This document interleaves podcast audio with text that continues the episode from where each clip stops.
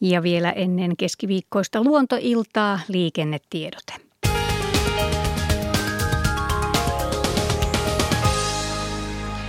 Tiellä kahdeksan Laitilassa onnettomuuspaikan pelastus- ja raivaustyöt jatkuvat. Turusta noin 67 kilometriä Porin suuntaan, välillä Metsänpää, Laitilan ja Pyhärannan kunnan raja.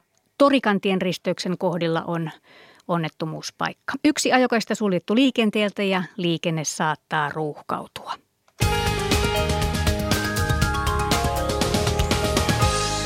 Ja nyt siirrämme lähetyksen naapuristudioon luontoiltaan.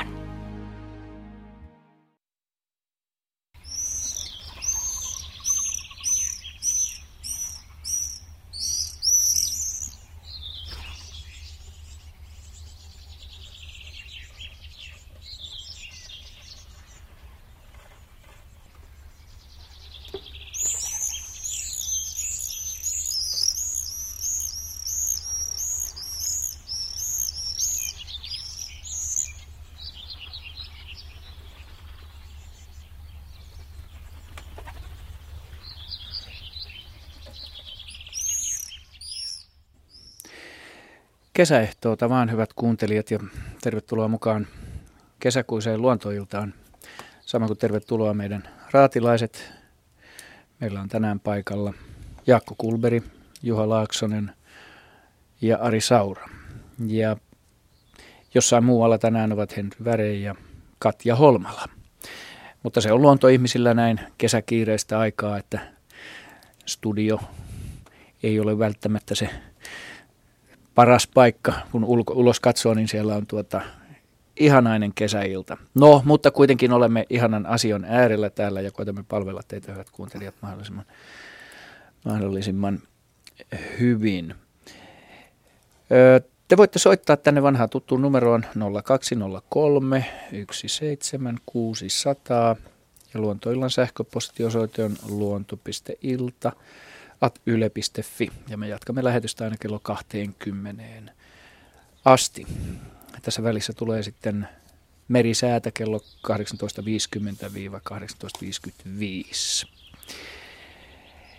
Ja näitä luontoillan kuvia, joita on tuolla luontoillan Facebook-sivuilla, niin voitte myöskin tutkailla tässä lähetyksen aikana.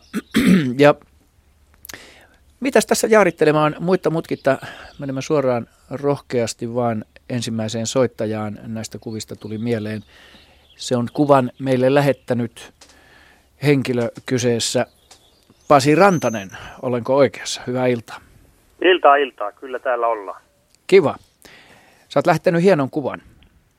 Kerrotko, eh, kerro itse, mä en rupea lukemaan tämän kuvan saatteena sun lähettämää eh, kysymystä täällä, vaan, vaan tota, käydään se tässä tälleen puheitse Eli asia. toukokuun alkupäivinä tosissaan tässä Orimattilan lieppeellä, niin lähdin aamulenkille ja viikarit kaulassa metsään ja ajatuksena vähän etsiä kurjenpesää, mutta sitten törmäsinkin koivikossa elukkaan, joka kauempaa katsottuna ensin tuli mieleen joku maata mönkivä supi, supikoira, mutta sitten heti kun pääsin lähemmäksi, niin sehän osoittautui vastasyntyneeksi hirven vasaksi. Ja, ja tota, oli kännykkä mukana ja sillä muutama kuva onnistu, onnistuin saamaan. Ja, ja joku siihen muutamien metrien päähän lähestyin vaivalloisesti hontelolla jaloilla ensimmäisiä kertoja, varmaan ensimmäisiä askeleita ottavaa hirvenvasaa. Ja, ja se, oli, se oli aika sykähdyttävä tilanne todellakin, kun huomasi, että, että napanuorasta roikkuu pätkä, että kyseessä oli aivan tuore tapaus.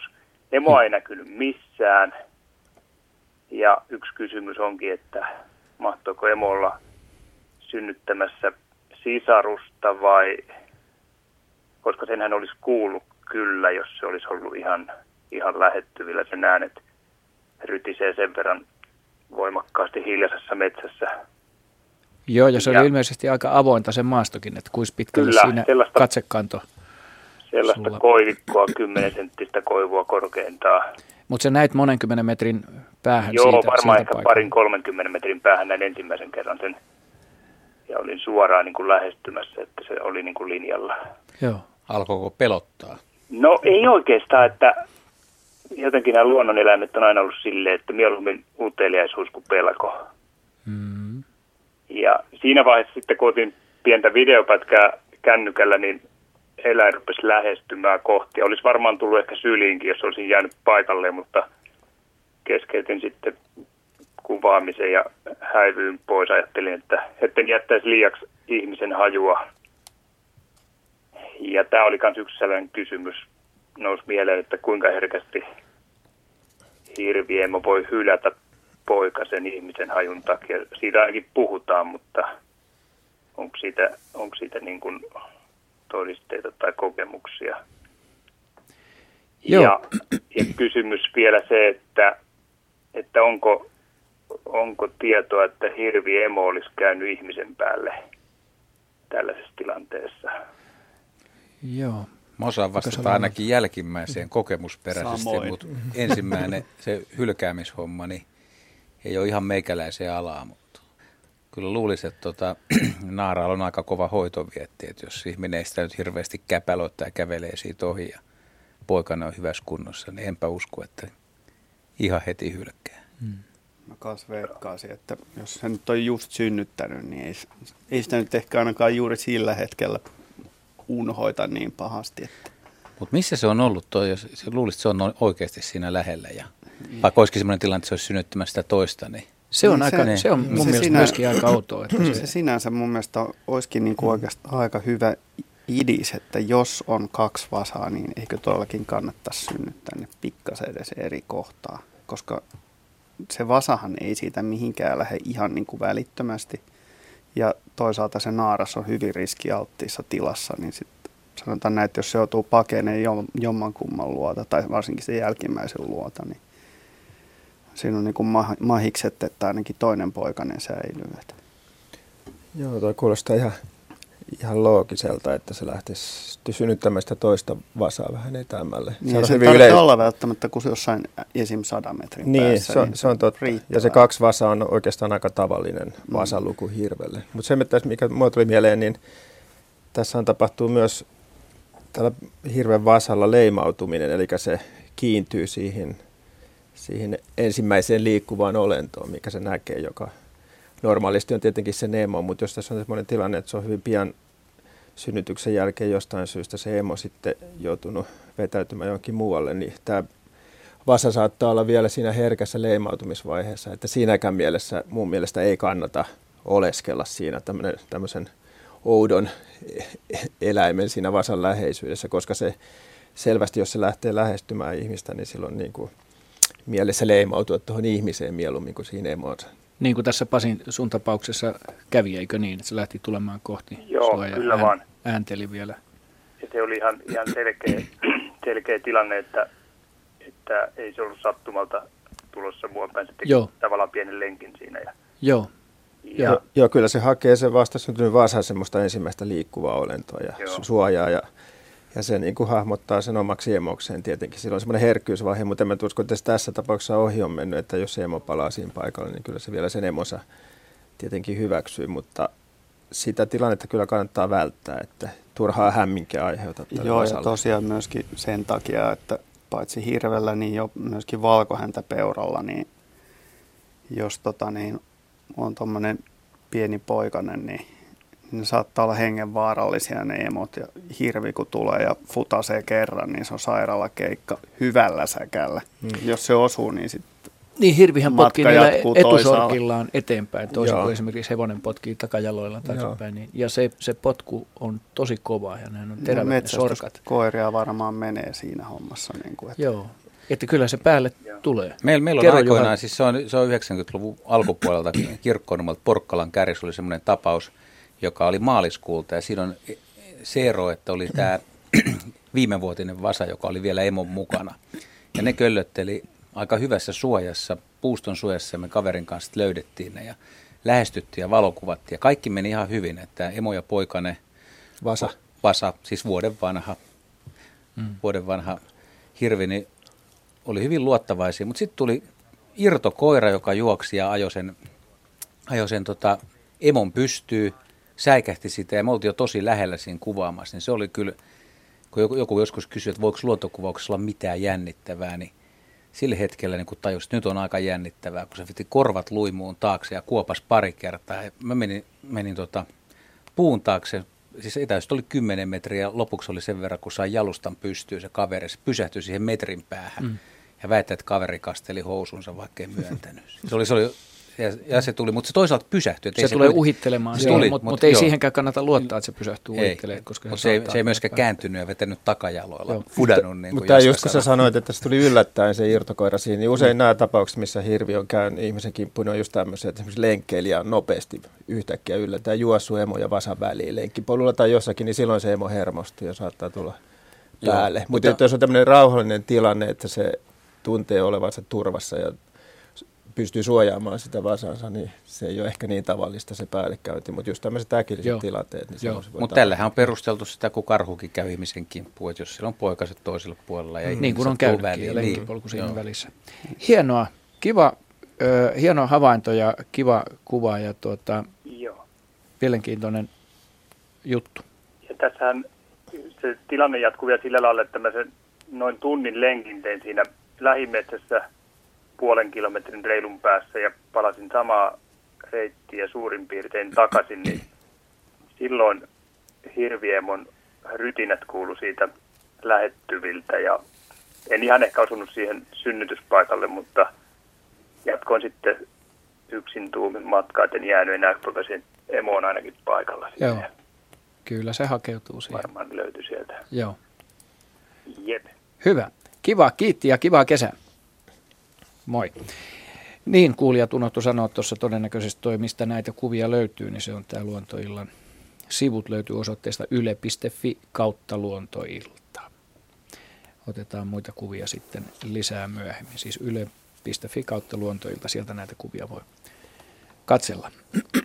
Mennään eteenpäin, otetaan seuraava soittaja. Onko Jouko Siivo siellä toisessa ja päässä juu. puhelinta? Terve. Oikein aurinkoisesta Suomen Perttelistä mä Brukka sanoa ei, mutta... Voi hyvä, tavaton sentäs. Joo, ja se pitänyt erikoisen hyvin paikkas juuri nyt. Jaa, niin on täälläkin pääkaupunkiseudulla. Aurinko paistaa ja tuuli Joo. Äh, tuolla Lehmuksen lehti ja havisuttelee ikkunan takana. Mitäs Niinpä. kysyttävää? No kato, kun tämmöisessä vanhassa pihapiirissä juuri tähän aikaan vuodesta, niin niin, niin hallitsevana äänenä on toi Kirjosiepon upea laulu. Ja kun olen ymmärtänyt niin, että on Kirjosieppo uroksella, niin sillä voi olla tässä pihapiirissä useampaa muniva naarast. Ja, ja Jouko, se, Jouko niin. saako, se, anteeksi, että keskeytän.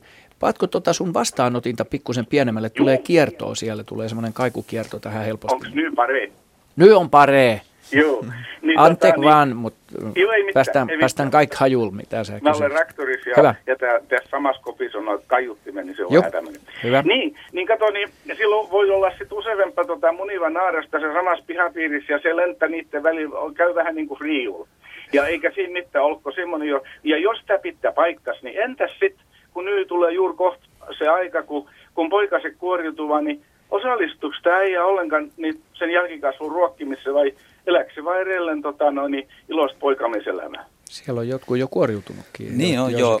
joo ei, ei, se ihan poikamieselämää elä, mutta toi tarina pitää kokonaisuudessaan paikkansa. Eli koiras saatua ensimmäisen naaraan, niin mielellään kokeilee, että josko toinenkin olisi, jos siinä on varsinkin pönttöä, lauleskelee.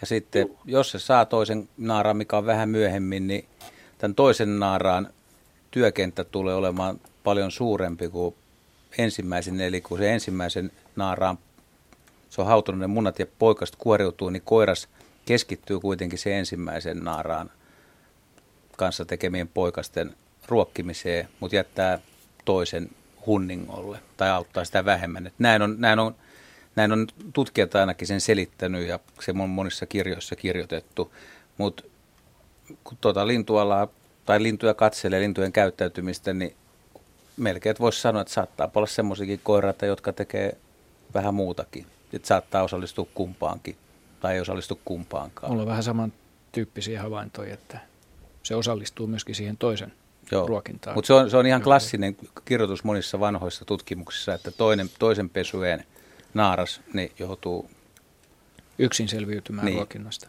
Ja useinhan se on niin, että jos, se, jos siinä on suuri väli sen ensimmäisen pesinnän ja toisen pesinnän välillä, niin se menee pikkusen myöhemmälle kesää se toinen pesintä, ja jos naaras joutuu sen yksin ruokkimaan ja tulee huonoja kelejä, niin voi olla, että ei se poikue pääse edes lentoon.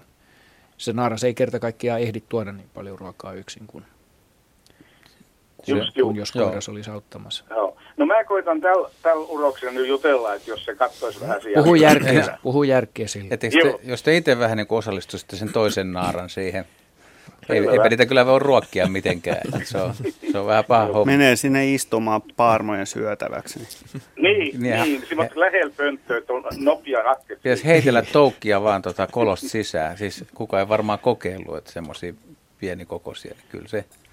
Ei, mutta sehän, sitähän on elävä hyttys syötti, kun asettuu siihen Kyllä, kyllä. Sitten se mutta mut, mut, ne tarvitsisi varmaan vähän, vähän suurempaa kuin hyttyneen.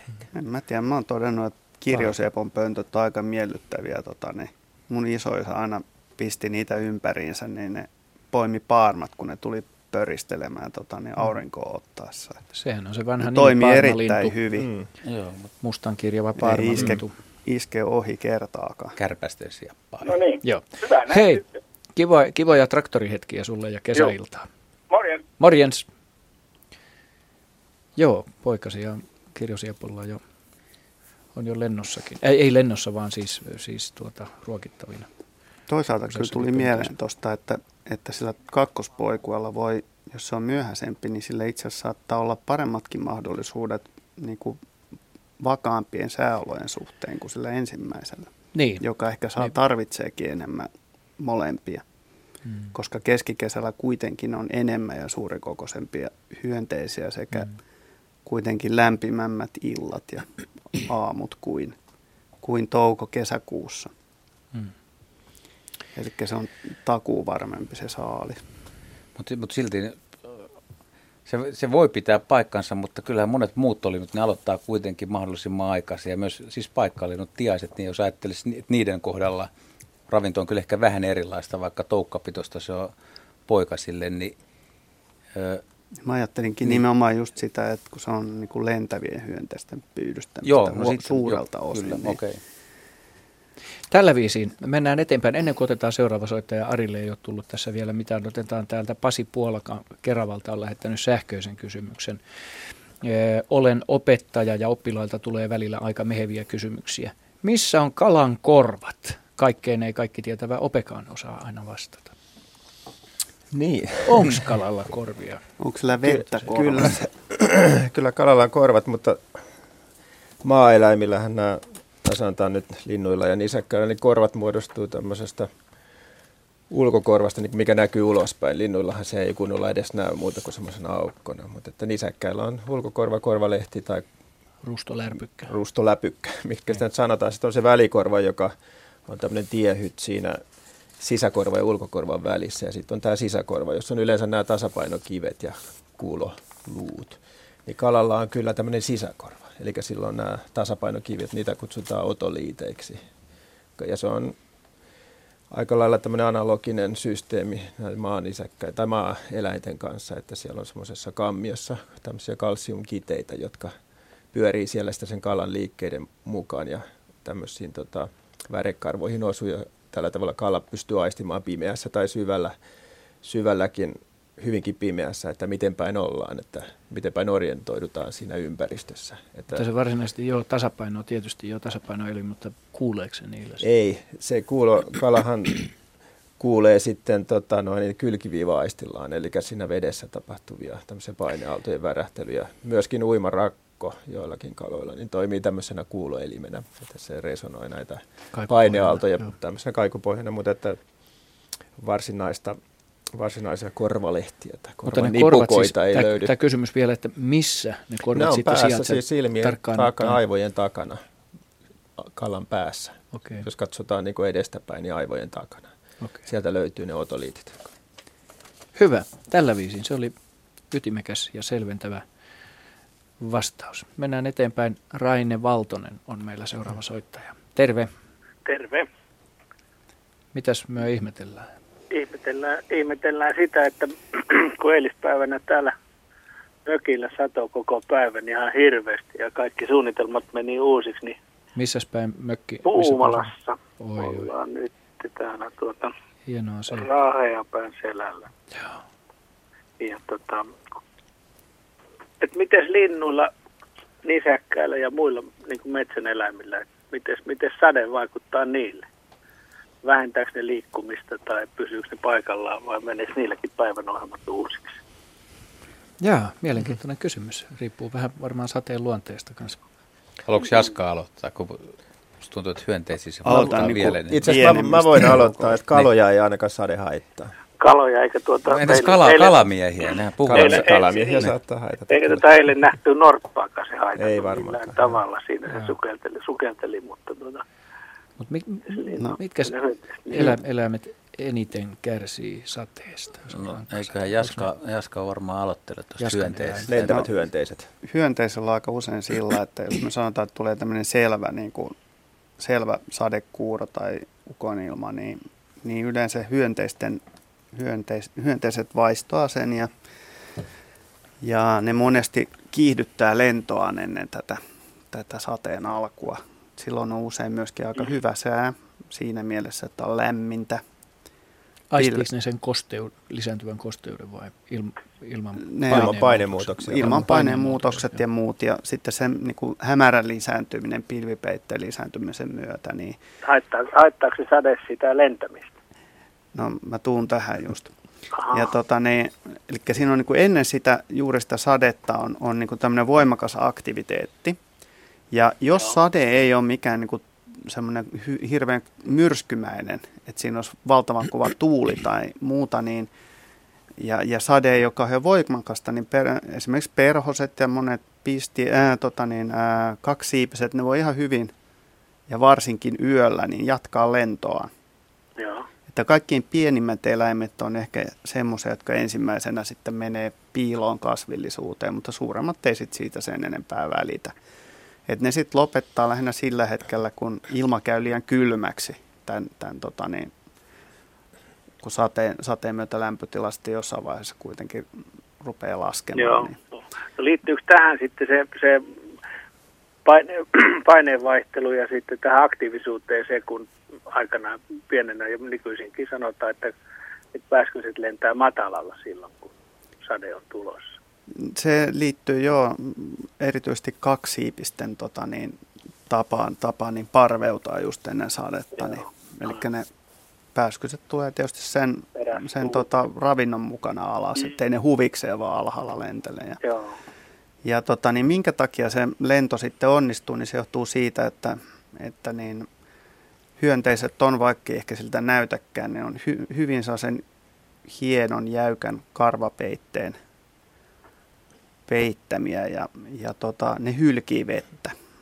Joo. Ja tätä voi testata halutessaan jo, jonkun Joo. tota, niin, eläimen kanssa dippaamalla vähän saippua Joo. veteen ja sitten näkee miltä märkä hyönteinen näyttää. Eli siitä tulee musta ja hukkuva, Just joo. kun taas niin kuin jonkun kärpäsen työtäminen veden alle on Ei lähes se ole. mahdotonta. joo. Et se pintajännitys on, on, on niin, tota, niin voimakas, että Joo. Mites No Juha li, linnut? Niin, lintupuolelta, mä, jos tätä lähestyy nyt ihan inhimillisesti, niin kuin kysyjä sanoi, että meneekö päivärytmi uusiksi tai päiväsuunnitelmat, Niin. niin, niin linnuillahan, jos hyvin yksinkertaistaa, niin on kaksi päiväsuunnitelmaa keväällä, on lisääntyä ja syödä ja sitten sen jälkeen, kun oma homma on hoidettu, niin sitten ruokitaan poikasia. Että et nehän ei, niiden ei tarvitse hirveästi fiilistellä ja tehdä ylimääräisiä hommia. Ja, ja tuota, jos tulee sateinen päivä ja on poikasia, ruokittavana pieniä poikasia, niin no naara, naaraan tehtävänä on silloin se on siellä pesässä, ei edes lähde mm. pois, vaan se lämmittää niitä ja koiras yrittää etsiä ruokaa, jos on mahdollista. Jos on tosi kova sade, niin silloin ollaan hyvin vähän liikkeellä. Jos, on, jos palataan ajassa taaksepäin, on vaikka lintujen muutto ja tulee yhtäkkiä kovia saderintamia, niin hanhet, joutsenet, sorsalinnut, niitä ei paljon sade hetkauta, ne pystyy lentämään kovassa sateessakin, mutta tämmöisenä päivinä, jos menee, sit tulee sadepäivää ja niin meet pellon laidalle, niin ei siellä kyllä petolinnut kaartele. eikä kiurutkaan paljon nouse lentoon. Että jotkut linnut voi kuitenkin laulaa aika innokkaastikin sateessa, mutta ne on silloin lehtien suojassa. Mutta kyllä se siis sadekeli on erilainen kuin lämmin päiväpoutakeli linnuilla. Ja, ja vielä niin kuin Jaska tuossa sanoi, että jos, jos tota, hyönteiset katoaa ja pitäisi etsiä ruokaa sateella, niin mä väitän, että linnut on sen verran fiksuja, että, että jos ei ole akuuttia tilannetta kerätä siis poikasille ruokaa ja itse selviä, niin ei ne myöskään käytä turhaa aikaa saalistamiseen ja ravinnon etsimiseen, kun ne tietää, että sitä ei ole niin paljon tarjolla. Mutta sitten taas, jos vedetään vielä toiseen suuntaan, niin, niin onhan tuolla niin kuin lokeilla syötävää, kun on sadekeli, niin jos sataa vielä pitkän aikaa, niin nurmikolle nousee matoja asfaltille, niin osa linnuista kääntää sen jopa sitten Joo, hyväksi mutta, sitä kautta. Mutta mut tämmöiset niin kuin metsänlinnut, että nyt kun täälläkin katellaan, tuossa on noita pönttöjä mökin ympärillä ja, ja, ja tota, aika hiljaiseksi se muuttui sitten tai touhu, niin Mm. Joo, mutta esimerkiksi taas vaikka rastaat, niin kuin, niin kuin Juha tuossa sanoi, niin esimerkiksi laulurastaita rupeaa näkemään yhtäkkiä nurmikolla räkättirastaiden ohella, kun on hyvä sadekeli ja kasiaisia joo, ja kotiloita joo. tarjolla, niin et ne on aika opportunistisia noin selkärankaset. Ja kyllä, kyllähän siis linnut, linnutkin kestää semmoista kevyttä sadetta aika hyvin, höyhenpeitesuojaa, valuu vesi niin kuin hanhen selästö sanonta, mutta niin, ei, niin. ei kaikki pikkulinut, mutta, mutta tuota, suht hyvin. Nämä on rasva, rasvaa myös niissä höyhenissä, Aivan, joka joo. vähän auttaa sitä soljumista. No miten sitten tulee oikein kunnon raessade, niin Siis, siis mä, se tipua päähän? Sitä, sitä on monta kertaa mietitty, kun ollaan ulkomeren saarilla ja tilanteet muuttuu nopeasti ja näkee, että siis pikkulintuja tulee ja menee ja vähän suurempiakin lintuja muut, muuttaa. Ja jos tulee semmoinen raivokas raekuuro, niin kyllä mä väitän, että joku pikkulintuparvi, joka tulee, niin sille käy, siis yksilölle käy huonosti. Että kyllä joo, se, se peli joo. loppuu siihen siitä, että se on niin...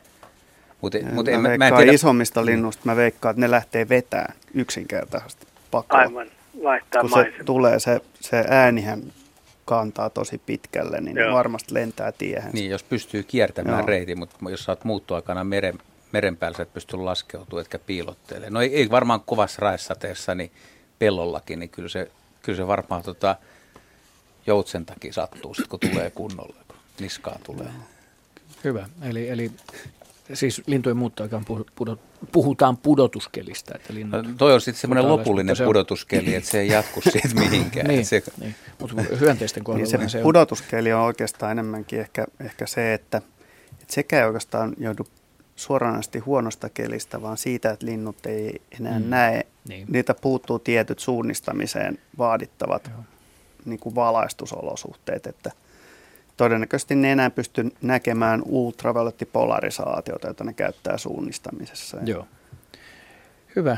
Kiitos Raine kivasta kysymyksestä ja jätetään nyt vastaamatta toi nisäkkäiden ja muiden eläinten osalta, että sit kun Katja on paikalla, niin koitetaan muistaa Katjalta kysyä vähän tätä asiaa. aiset.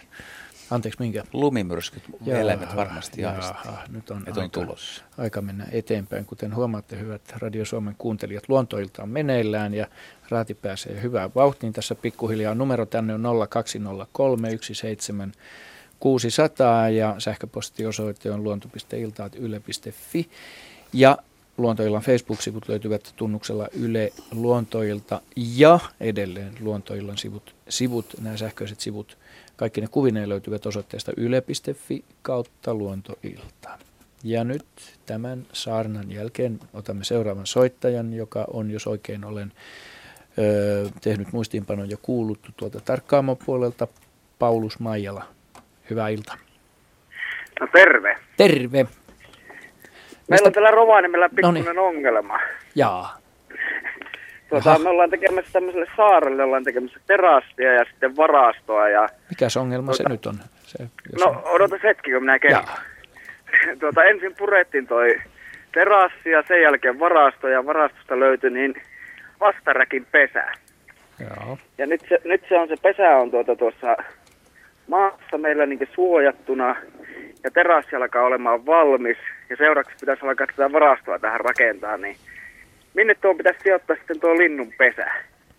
Siellä oli ensin oli kuusi, kuusi tuota munaa ja nyt siellä on kaksi munaa enää ja neljä poikasta.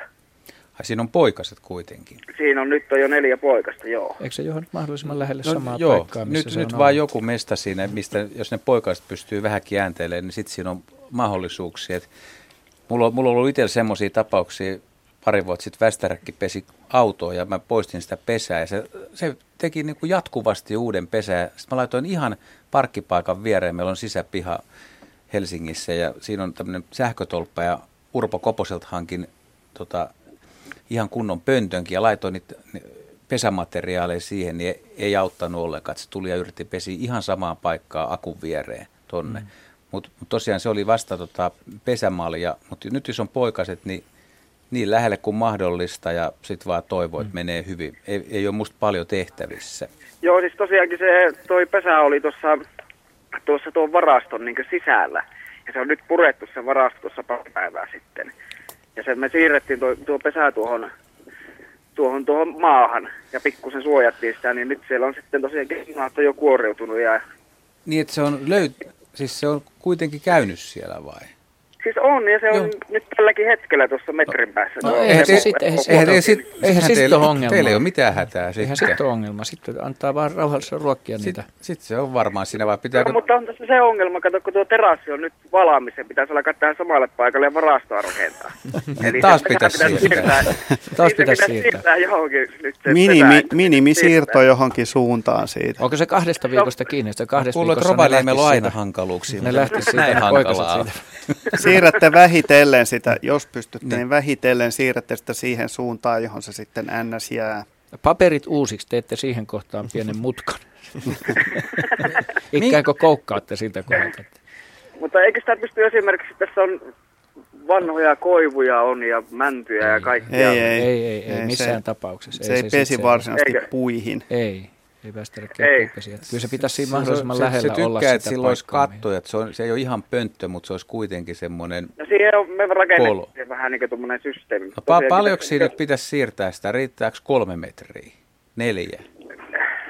No, jos se tuohon ajan toiselle puolelle niin Niin, siirtäisi, niin. Niin, Mutta meluahan tässä tulee sitten olemaan, kun tässä aletaan mutta rakentamaan. se, Se ei varmaan ei se melu ole se Kyllä se käy- Se on Se tottunut olennaista on se, että se emo ei tavallaan hukkaa niitä, että se poikasten ääntely koko ajan vetää sen, sen pariskunnan ruokkimaan niitä poikasia. Joo, ei mitään, kyllä se hauto tuossa niin pitkä aika, tai nyt pari päivää hautokin niitä, että nyt tänä päivänä vastaan tukkoituminen poikasta, itse kyllätyin nyt, kun katsoin sinne, niin Se toinen mahdollisuus on tietysti, että lykkäätte sen varaston rakentamista. Että pari viikkoa ne on siinä ja sitten ne lähtee siitä pesästä, että No, emot mutta ruokkii niitä siinä. urakka kusee ja pitäisi päästä muihinkin hommiin. Näinhän se menee. jo. Mutta kummat, kumpi on parempi, urakka kusee Siirrätte, vai poikot siirrätte sitä niin kuin nyt pari-kolme metriä kerrallaan ja katsotte, että se käy palaa, palaa siihen. Ja Mutta jos sitä ei tarvitse siirtää kuin viisi metriä, jos joku näkö, näköyhteys ja mielellään sille, että, että varmaan voitte nähdä, että, että havainnoiko se emo, että sehän tulee siihen nyt, kun se on poikainen, niin se tulee niin, niin, puolesta niin, tunnista tunnista Mutta jos, takaisin. Niin, mut jos siirtää silleen päivittäin puoli metriä kerrallaan, No no se se on jo jo- kahdessa päivässä kaksi metriä. joo, mutta ura, urakka voi silti metriä. mennä pilalle tuolla tota- tahdilla, jos on ko- kovia työmiehiä pohjoisessa. niin se kusee siitä huolimatta, joo. No. Kyllä tämä Joo. todellakin on Ei, ongelma. Mutta mut, että- mut, mut pakko tehdä sitä varovasti vaan siirtää. Mutta jos se jo kerran onnistunut, niin poikasvaiheessa se voisi onnistua.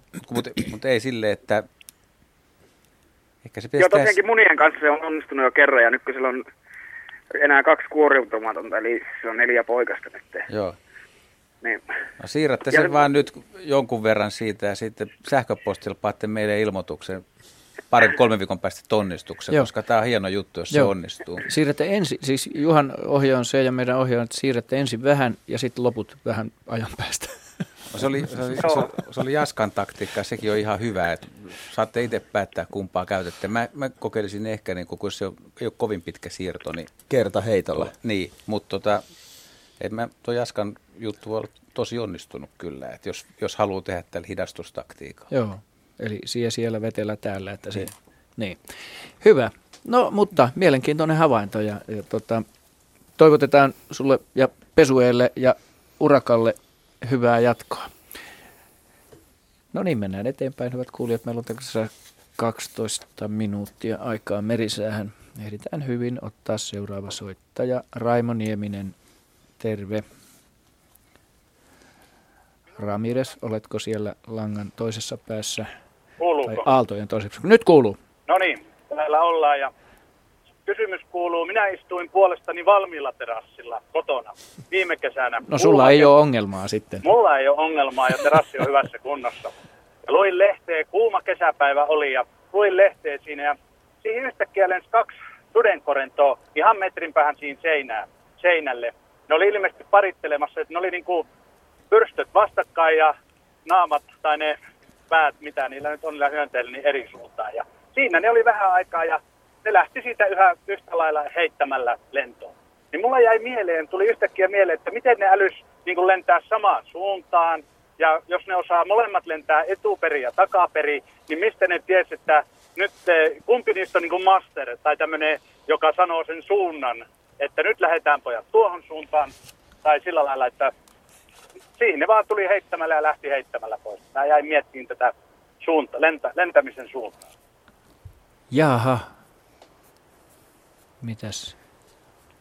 Kulperin Niin, Jaska tota, meni sul- mykäksi. En, vallan. en itse asiassa. Veti Kuuntelin vaan loppuun kotiasioita siinä. Tota, niin, itse asiassa niin sudenkorennot, ö, ne paritellessaan lentää naamataulut samaan suuntaan. Että, että ne, ei, ne ei, eikä ne ole ö, takaruumiin kärjistäen Se on kiinni, niskasta vaan- kiinni. Tai Joo, sieltä- siis koiras Joo. pitää naarasta kiinni niskasta ja No, mitä ne sitten oli? Ne oli kumminkin sen näköisiä, että et, niin kuin et eriepäin ne oli. Ja ne oli kiinni toisissa. ja minkäs kokoisia ne oli?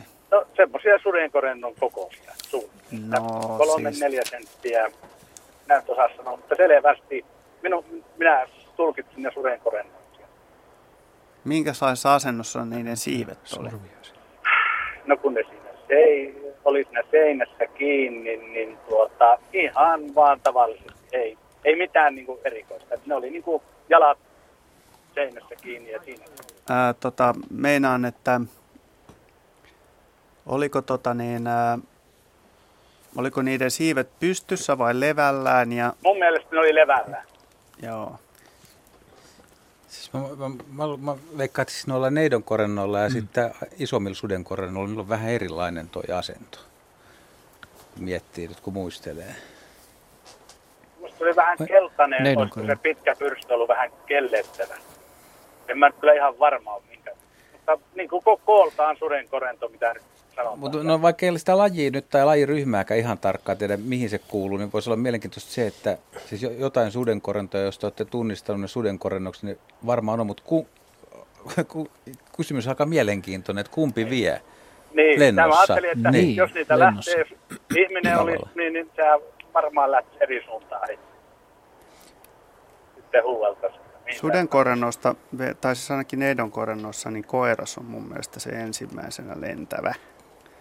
Mutta jotenkin musta tuntuu, että naaras kuitenkin se sitten loppupeleissä päättää, että mihin ne munat lasketaan ja suu, tota, tai sanotaan näin, että se ei ole oikein mistään muusta kiinni, eikä varsinkaan koiran lihaksista.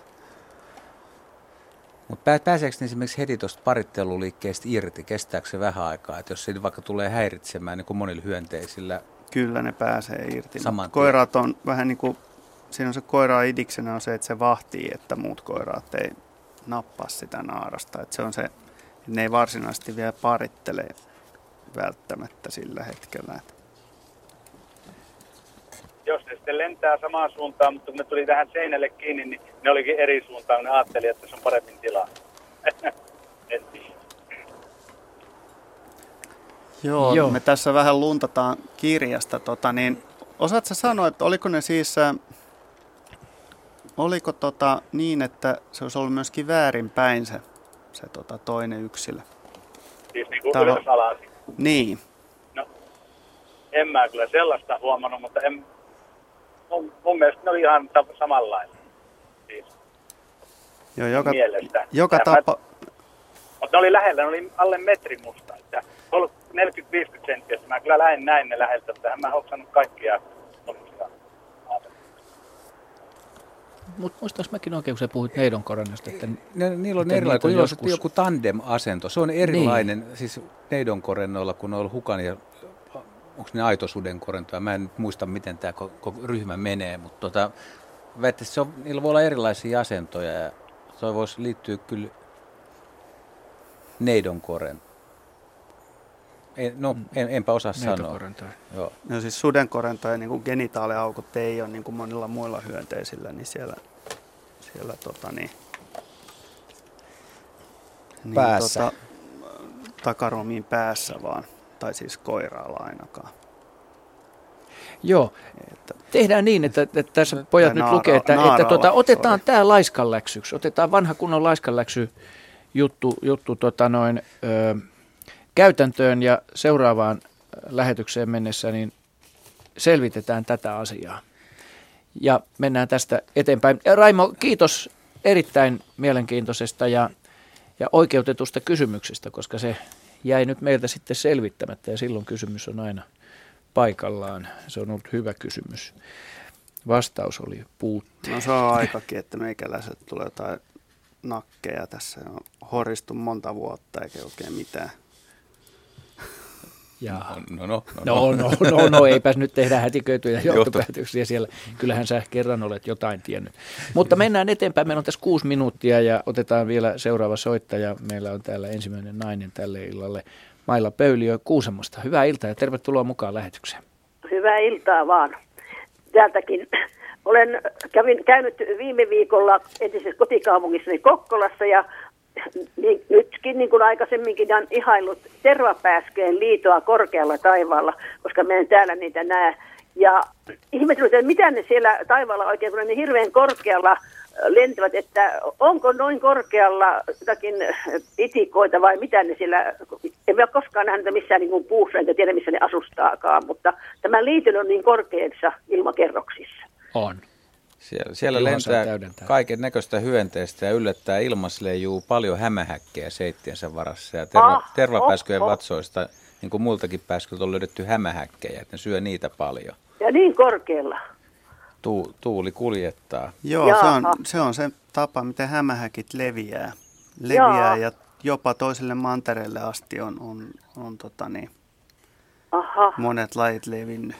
No missä muuten ne sitä asustaa, kun mä en koskaan niin nähnyt missään puussa eikä sillä tavalla. Tervapääskyt. Niin, missä ne oikein... Siis sehän on, silloin kun Suomessa ei ollut vielä kerrostaloja, niin tervapääskyt, te- tervapääskyt eli, eli koloissa, tikkojen tekemissä koloissa, keloissa, jopa metsissä, puoliavoimissa metsissä, mutta nykyään tervapääsky on yleinen kaupunkilintu ja Joo. nyt on mietitty sitä, että kun uusia kerrostaloja rakennetaan koko ajan, että rakennetaanko osa niistä niin tiiviiksi, että sinne katoharjaa räystään alle ei oikein tahtoisi päästä.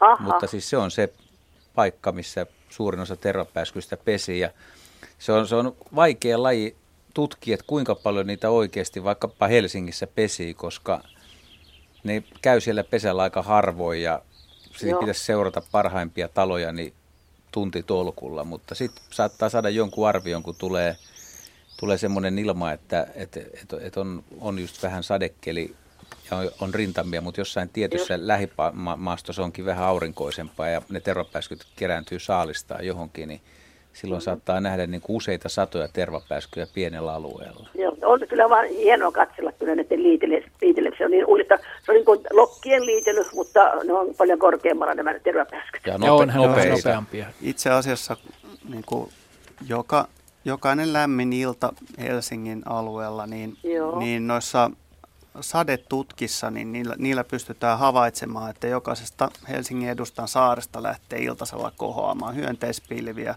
Aha. Se on ihan yleistä, että se kohoaa noin kahteen kilometriin. Siinä on erilaisia Ai, pieniä jaha. hyönteisiä ja sitten näitä hämähäkkejä varsinkin alkukesällä. Esimerkiksi kirvoja, ää, erilaisia kaksiipisiin kuuluvia elukoita, eli lähinnä surviaissääskiä, Joo. ja, ja, mutta myöskin sitten muitakin hyönteisiä. Mutta No niin, nämä, nyt- nämä edellä mainitut on ne tärkeimmät ryhmät Joo, ehkä. no nyt selvisi. Kiitoksia. Kiva, kiitos. Joo, kiitos. Hei hei.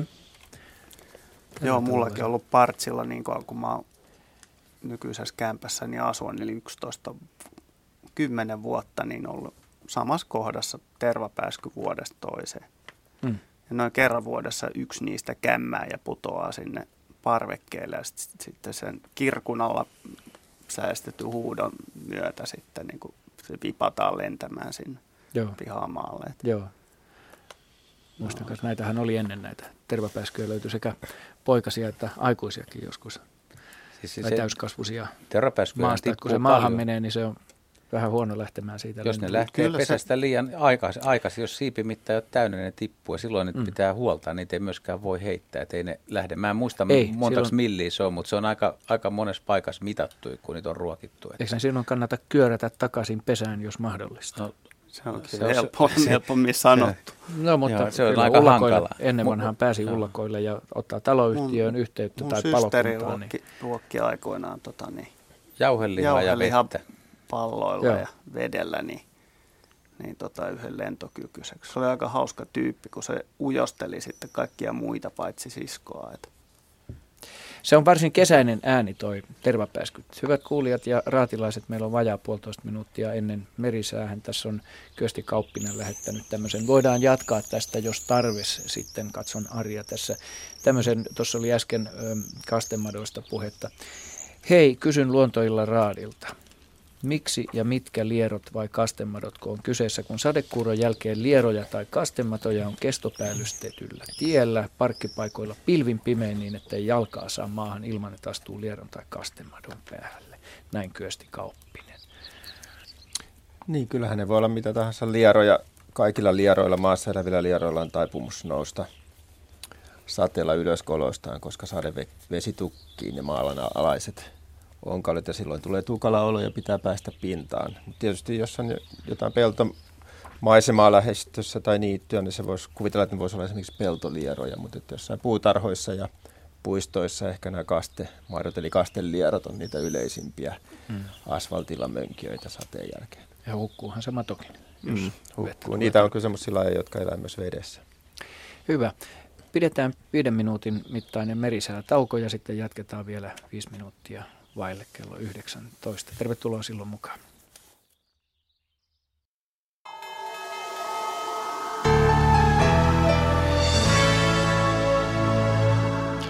Radio Suomessa vuorossa säätiedotus merenkulkijoille kello 18.50. Kuolan niemimaalla oleva matalapaine liikkuu luoteeseen ja toinen matalapaine lähestyy Suomea lännestä. Odotettavissa huomiseen iltaan asti Suomenlahti lännen ja lounaan välistä tuulta 4-8 metriä sekunnissa, enimmäkseen hyvä näkyvyys ja paikoin utua tai sumua. Pohjois-Itämeri, Ahvenanmeri, Saaristomeri ja Selkämeri, etelään kääntyvää tuulta 3-7 metriä sekunnissa, aamulla tuuli voimistuu päivällä 6-10 metriä sekunnissa, paikoin utua tai sumua. Merenkurkku ja perämeren eteläosa, lännen ja lounaan välistä tuulta 2-6 metriä sekunnissa, päivällä lounaan puoleista tuulta 4-8 metriä sekunnissa, enimmäkseen hyvä näkyvyys. Perämeren pohjoisosa, lännen puoleista tuulta 6-10 metriä sekunnissa, yöllä vähän heikkenevää tuulta, aamusta alkaen koillisen puoleista tuulta 3-7 metriä sekunnissa, enimmäkseen hyvä näkyvyys. Ja Saimaalla lounaan puoleista tuulta kolmesta seitsemään metriä sekunnissa, yöstä alkaen suunnaltaan vaihtelevaa tuulta yhdestä viiteen metriä sekunnissa, päivällä paikoin sadekuuroja. Ja odotettavissa torstai-illasta perjantai-iltaan Suomenlahti, Pohjois-Itämeri, Ahvenanmeri ja Saaristomeri enimmäkseen heikkoa tuulta – Perämerellä etelän puoleista tuulta alle 10 metriä sekunnissa päivällä enimmäkseen heikkoa tuulta. Merenkurkku ja selkämeri etelän ja lännen välistä tuulta alle 10 metriä sekunnissa. Säätiedot rannikkoasemilla tänään kello 18. Haapasaari lämpötila 14 astetta, länsituulta 7 metriä sekunnissa selkeää, näkyvyyttä 30 kilometriä. Kotkarankkitiedot puuttuvat, Orrengrund 17, Länsi-Lounas 5. Emäsalo 15, Lounas 5, Kalpoidegrund 12, Länsi 6. Eestiluoto lounaistuulta 5 metriä sekunnissa, Harmaja 14, Lounas 5, selkeää 30 kilometriä. Mäkiluoto 13, Lounas 6, Bogashär 16, Länsi-Lounas 5, selkeää 30 kilometriä. Jussarö 13, Länsi 6, Selkeää 30. Hanko Tulliniemi 12, Länsi 4, Russarö 11, Länsi 5. Venö 14, länsi 2, Yyttö 12, länsi-lounas 4, pilvistä 25 kilometriä. Bookshare 9, etelä-lounas 4, Ristna 13, pohjoinen 2, selkeä 27 kilometriä. Gotskasandön 15, etelä-lounas 2, 25. Rajakari 18, länsi-lounas 2, Fagerholm 18, etelä-lounas 3. Kumlinge 16, etelä-kaakko 3, selkeää 40 kilometriä. Nyham 11, etelä-lounas 4, pilvistä 16 kilometriä. Märket 10, etelä-kaakko 8, Isokari 15, luode 2, selkeää 26 kilometriä. Kylmäpihlaja 13, pohjoisluode 3, selkeää 14. Tahkoluoto 14, länsiluode 3, selkeää 30. Kristiinan kaupunki Karhusaari tiedot puuttuvat, Bredshäret 14, länsilounas 3. Strömmingsboden 14, lounas 2, Valassaaret 18, lounas 4, Kallan 13, länsi 2. Tankkar 15, luode 2, selkeä 45 kilometriä. Ulkokalla 12, länsilounas 3, Nahkiainen 10, länsilounas 6. Raahe 13, länsilounas 6, 35 kilometriä. Oulu Vihreäsaari tiedot puuttuvat Marjaniemi 14, länsi 6, selkeää 26 kilometriä. Kemi 1 tiedot puuttuvat ja ajos lämpötila 16 astetta, länsituulta 8 metriä sekunnissa selkeää näkyvyyttä 40 kilometriä. Meriveden korkeus mitattu tänään kello 17, Kemi miinus 5 senttimetriä, Oulu plus 0, Raahe ja Pietarsaari miinus 5, Vaasa miinus 4, Kaskinen ja Mäntyluoto miinus 6, Rauma miinus 5, Turku miinus 4, Föglö miinus 5, Hanko miinus 4 sekä Helsinki ja Hamina miinus 5 senttimetriä. Aallokon korkeus oli Pohjois-Itämerellä tänään kello 16 0,1 metriä. Ja vielä säätietojen perään liikennetiedote.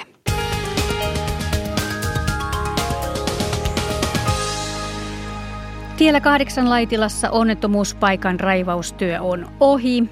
Tarkempi paikka oli välillä Mets- Metsänpää Laitilan ja Pyhärannan kunnan rajalla.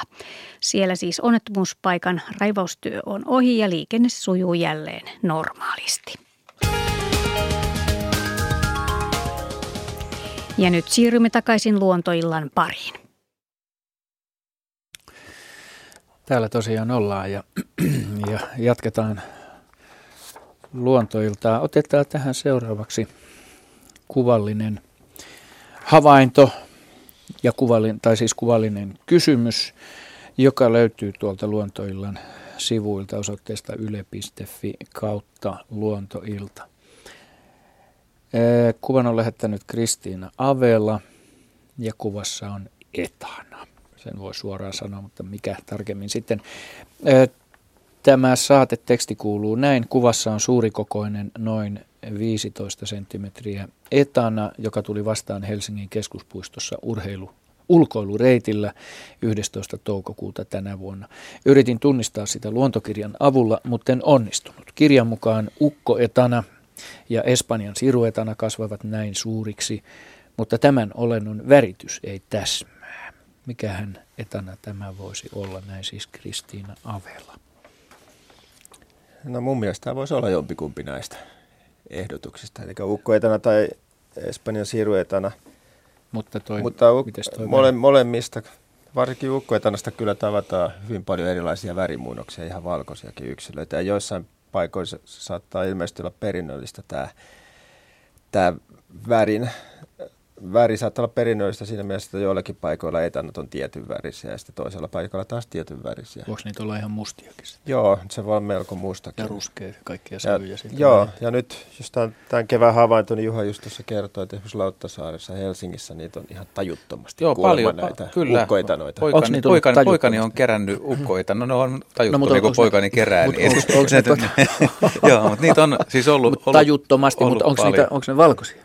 Ei, mä oon nähnyt kyllä ihan näitä, näitä tuommoisia tummahkoja, milloin on vaalean mutta niilläkin, mutta niilläkin vaihtelee, vaihtelee se, se väri. väri. Kyllä, että on, on. Ja kyllä niistä, niistä on ihan tota melkein melkein valkoisiakin värimuunnoksia. Mutta kyllä ole... niitä enemmän on ollut kuin normaalisti. Mulla joo, on sama joo, havainto, mutta tummia. Niin sen verran ollut, että mäkin, mäkin tarkastelin, mitä ukkoetanat syö ja yhden kirjan mukaan, niin siinä oli, että ne syö päivässä 3-5 gram, 3-5 grammaa sieniä tai sienirihmastoa. Aha. Ja siinä oli joku semmoinen, että hyvällä jos on, jos on hyvä esiintymä, niin hehtaarille, jos on 100 ukkoetana, niin voi laskea, että ne vetää kuukaudessa 15 kiloa sieniä. Joo. Tällaista pientä matemaattista dataa aika, aika ukkoetanasta.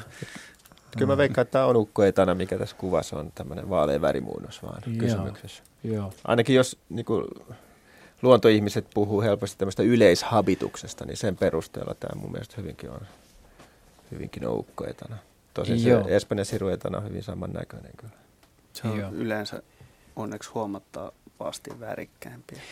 Kumilelun näköinen. Mikä sitä niin. paljon pelätyn Espanjan siruetanan leviämistilanne tällä hetkellä Suomen suhteen on? Joo, mä en osaa kyllä sanoa ihan tarkkaan, muistaakseni kollegat jotakin. Ruotsihan tästä. alkaa olla jo menetetty kanta. Mikä? niin kuin sen, eikö, se ole, eikö se ole juurtunut sinne jo aika? Kyllä sitä kai Suomessakin paikoin on.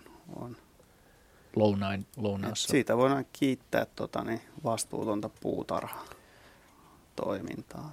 Miksi sä muokattelet tuon todetessasi? Tuota, pitää katsoa jotakuta sä nyt valikoidut tuhriksi, mutta älä nyt sillä ja minä sinua syytä. Hyvä. No niin, No ei puututa siihen sen kummemmin. Meille on tullut kommentti. Tapio Karppi on lähettänyt Sastamalasta ja kertoo, että hän on yrittänyt siirtää Västäräkin pesää kolme kertaa, mutta ei ole onnistunut. Jos pesä siirtyy metrinkin, vaikuttaa, että emo ei enää pesää löydä. Mm. Jos Joo, mutta tässä tapauksessa hän niin oli, että se oli jo kerran onnistunut, niin siksi, siksi tässä kannatti kannustaa siihen, mutta mun tapauksessa mä en onnistunut.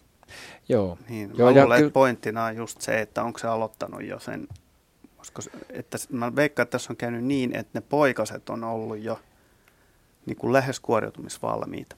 Joo.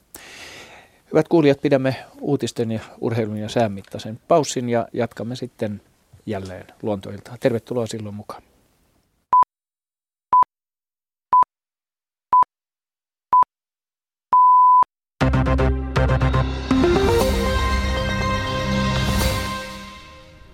Hallitus ja oppositio ovat käyneet vilkkaan väittelyn Espanjan tukipaketista eduskunnan välikysymyskeskustelussa. Pääministeri Jyrki Katainen on moittinut varsinkin perussuomalaisia näkemysten puutteesta Euroopan tulevaisuutta ajatellen. Valtiovarainministeri Jutta Urpilainen on arvostellut perussuomalaisia vaikeiden asioiden kuittaamisesta huulenheitolla. Välikysymyksen ensimmäinen allekirjoittaja, perussuomalaisten Timo Soini, muistutti puolestaan varoittaneensa Euroopan velkakriisin syvenemisestä jo vuosia sitten. Helsingin hovioikeus ei ole ottanut käsittelyynsä Finnairin tekniikan ammattiliittojen kantelua lakon keskeytyksestä. Päätös jätettiin käsittelemättä, koska asia on kesken käräjäoikeudessa. Helsingin käräjäoikeus päätti viime viikolla Finnairin hakemuksesta keskeyttää lakon toistaiseksi sakon uhalla – Ammattiliitto Pro toivoo, että huomenna kokoontuva työtuomioistuin purkaa käräjäoikeuden tuomion. Valvova viranomainen vaatii uhkasakon uhalla sairaaloita tehostamaan kiireettömään hoitoon pääsyn lain edellyttämälle tasolle. Sosiaali- ja terveysalan lupa- ja valvontavirasto Valvira on lähettänyt yhdeksälle sairaanhoitopiirille määräyksen korjata asia vuoden loppuun mennessä. Lisäksi Valvira haluaa, että sakoilla uhatut sairaanhoitopiirit parantavat hoidon tarpeen arviointia, hoitoon pääsystä ilmoittamista ja omavalvontaa. Syyrian ulkoministeriö kiistää maan olevan sisällissodassa. Ulkoministeriö vastasi YK rauhanturvatoiminnan johtajalle Ervla Susille, joka arvioi eilen Syyrian kriisin muuttuneen sisällissodaksi – Kyseessä oli ensimmäinen kerta, kun korkea YK-johtaja kutsui Syyrian kriisiä sisällissodaksi. Syyrian mukaan lausunto oli puolueellinen ja epätarkka. Ulkoministeriö väitti maan taistelevan terroristeja vastaan edelleen. Ja lopuksi säätietoja. Sää on huomenna enimmäkseen poutainen, mutta yksittäiset sadekuurot ovat mahdollisia koko maassa. Paikoin saattaa myös ukkostaa – Päivän ylinlämpötila on maan etelä- ja keskiosassa 18-24 ja maan pohjoisosassa 15-21 astetta. Pohjois-Lapissa on muutaman asteen viileämpää.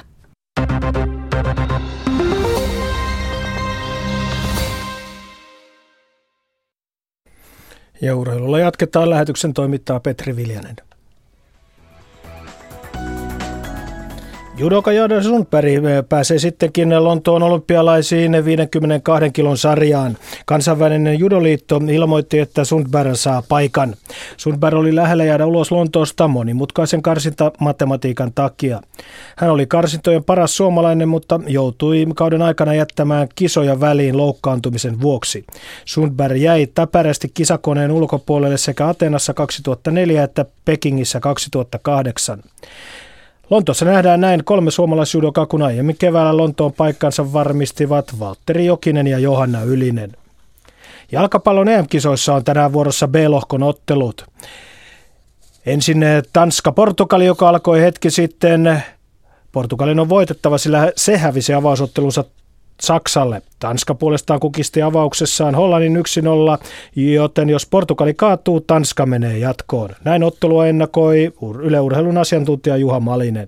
Tanskahan pelasi mainio, mainio ensimmäisen pelin ja Portugalille jäi vähän hampaankoloja. Koska tämä on tämä kuolemanlohko, niin mä kyllä uskon vahvasti, että Portugali pelaa loppuun asti Että Portugalin täytyy, täytyy niin kuin ensinnäkin verrattuna Hollantiin, Hollantiin niin, tota noin, niin se panee Tanskan keskikenttäpelin kyllä tiukimmalle. Että siellä löytyy taitoa, siellä löytyy liikettä selkeästi enempi. Eli se tarkoittaa sitä, että Portugali pystyy hyökkäämään enempi. Ja kun se pystyy hyökkäämään, niin mies nimeltä Cristiano Ronaldo tulee olemaan avainmies ja tulee varmasti olemaan pelissä enempi kuin ensimmäisessä matsissa. Myöhäisottelussa kello 21.45 kohtaavat Hollanti ja Saksa. Otteluja voi seurata Ylen kanavilta Tanska-Portugali-ottelusta lähetys TV1. Lisäksi Hollanti-Saksa-pelin selostus Yle puheen taajuuksilla kello 21.40 alkaen. Ja helsinkiläinen Torpan pojat jäi ilman liigalisenssiä koripallon liik- liittohallitus katsoi, että Topon taustayhteisön taloudellinen tilanne ei anna riittävän vakuuttavaa kuvaa sen mahdollisuudesta pelata korisliigassa. 11 muuta korisliigan äh, sarjapaikan urheilullisiin perusteiden saavuttamaa seuraa sai liigalisenssin. Lisäksi liittohallitus päätti nostaa korisliigaan kolmena viime kautena divisioonapeleissa esiintyneen Lapuan korikobrat. Ja KHL puheenjohtaja Aleksander Medvedev esittelee järjestettävän idean kansainvälisen jääkiekkoliiton kongressissa. Medved haluaa KHLstä kaudeksi 2013-2014 massiivisen 64 joukkueen sarjan, jossa olisi mukana joukkueita Skandinaaviasta ja Keski-Euroopasta. Ja pyöräilykauden suurtapahtuma koki pahan takaiskun, kun Luxemburgin Andy Sleck ei pääse Ranskan ympäriajon lantiomurtuman takia. Sleck kaatui viime viikolla Dofin Libere-kilpailussa. Mies jatkoi hetken ajamista, mutta joutui muutaman kilometrin jälkeen keskeyttämään. Lisätutkimuksissa ilmeni, että Schleckillä on lantiossa murtuma ja pakkolepoa kuutisen viikkoa. Näin tuuri jää viime vuoden kakkoselta väliin. Urheilua vajaa tunnin kuluttua uudelleen. Urheiluradion toimitti Petri Viljanen.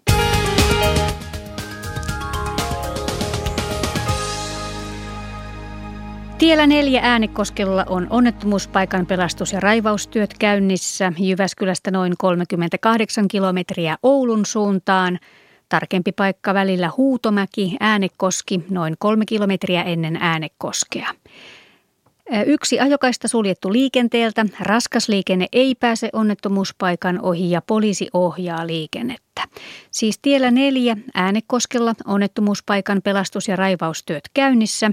Jyväskylästä noin 38 kilometriä Oulun suuntaan. Tarkempi paikka välillä Huutomäki äänekoski noin kolme kilometriä ennen äänekoskea. Onnettomuuspaikan pelastus- ja raivaustyöt käynnissä. Yksi ajokaista suljettu liikenteeltä. Raskas liikenne ei pääse onnettomuuspaikan ohi ja poliisi ohjaa liikennettä.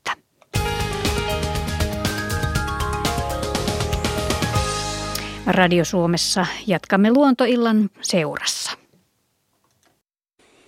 Näin me teemme, kiitoksia vaan. Ja tervetuloa jatkamaan tätä toista, toisen tunnin osuutta kesäkuusta luontoiltaa arvoisa Raati ja hyvät Radio Suomen kuuntelijat. Ja sanon tähän alkuun tämän numero, johon voitte meille soittaa 0203 17600. Luontoillan Facebook-sivut löytyvät tunnuksella Yle Luontoilta. Ja sitten Luontoillan sähköiset sivut, kaikki ne kuvineen löytyy osoitteesta yle.fi kautta luontoilta. Ennen kuin otamme ensimmäisen soittajan tähän toiselle tunnille, niin otetaan tästä tämmöinen Seppo Purolla lähettämä sähköinen kysymys ja ihmettely.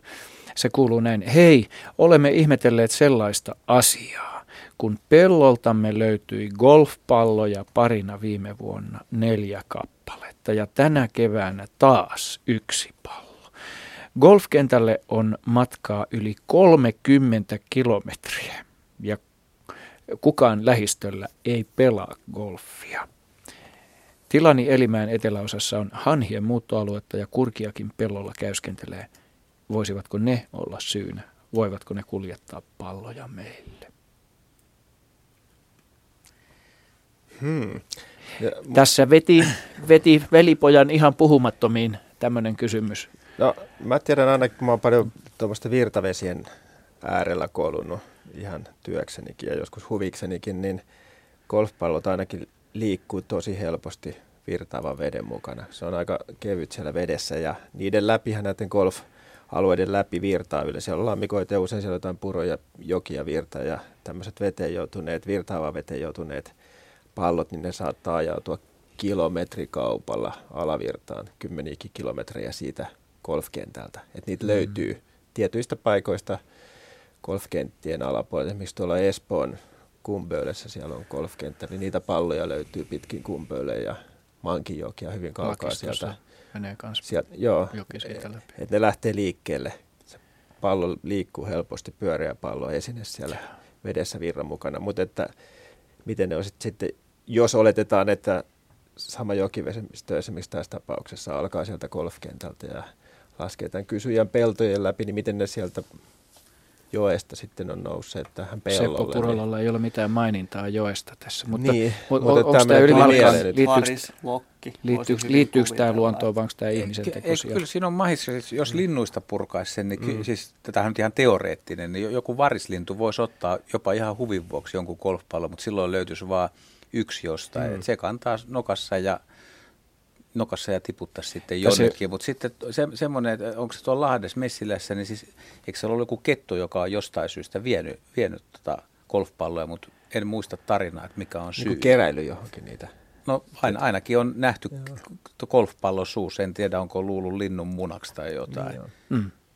Niin. No, miettii eh. nyt esimerkiksi koiraa, niin mitä se tekisi pallolla. No se lei, niin, kettu lei. Mm. Miksi se veisi Mutta 30 niin, kilometriä. Ja variksekin voi huviksi. 30 niin, kilometriä samaan paikkaan.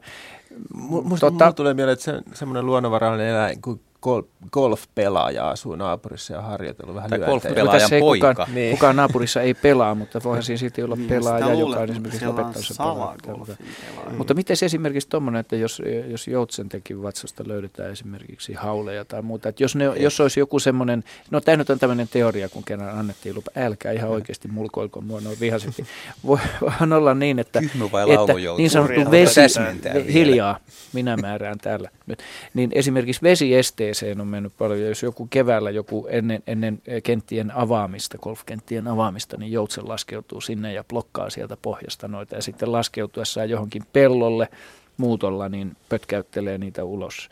Se kuitenkin, mä luulen, että se saattaa kulkea joutsenen lävitse, tuommoinen golfpallokin jos se kerran virtaa joissa, niin saattanut pötkähtää sinne pellolle. Tämä nyt on yksi teoria, mutta voidaan mennä ohjelmassa kyllä eteenpäinkin. Tekoshauduksen vielä uskoiskin, mutta tuota.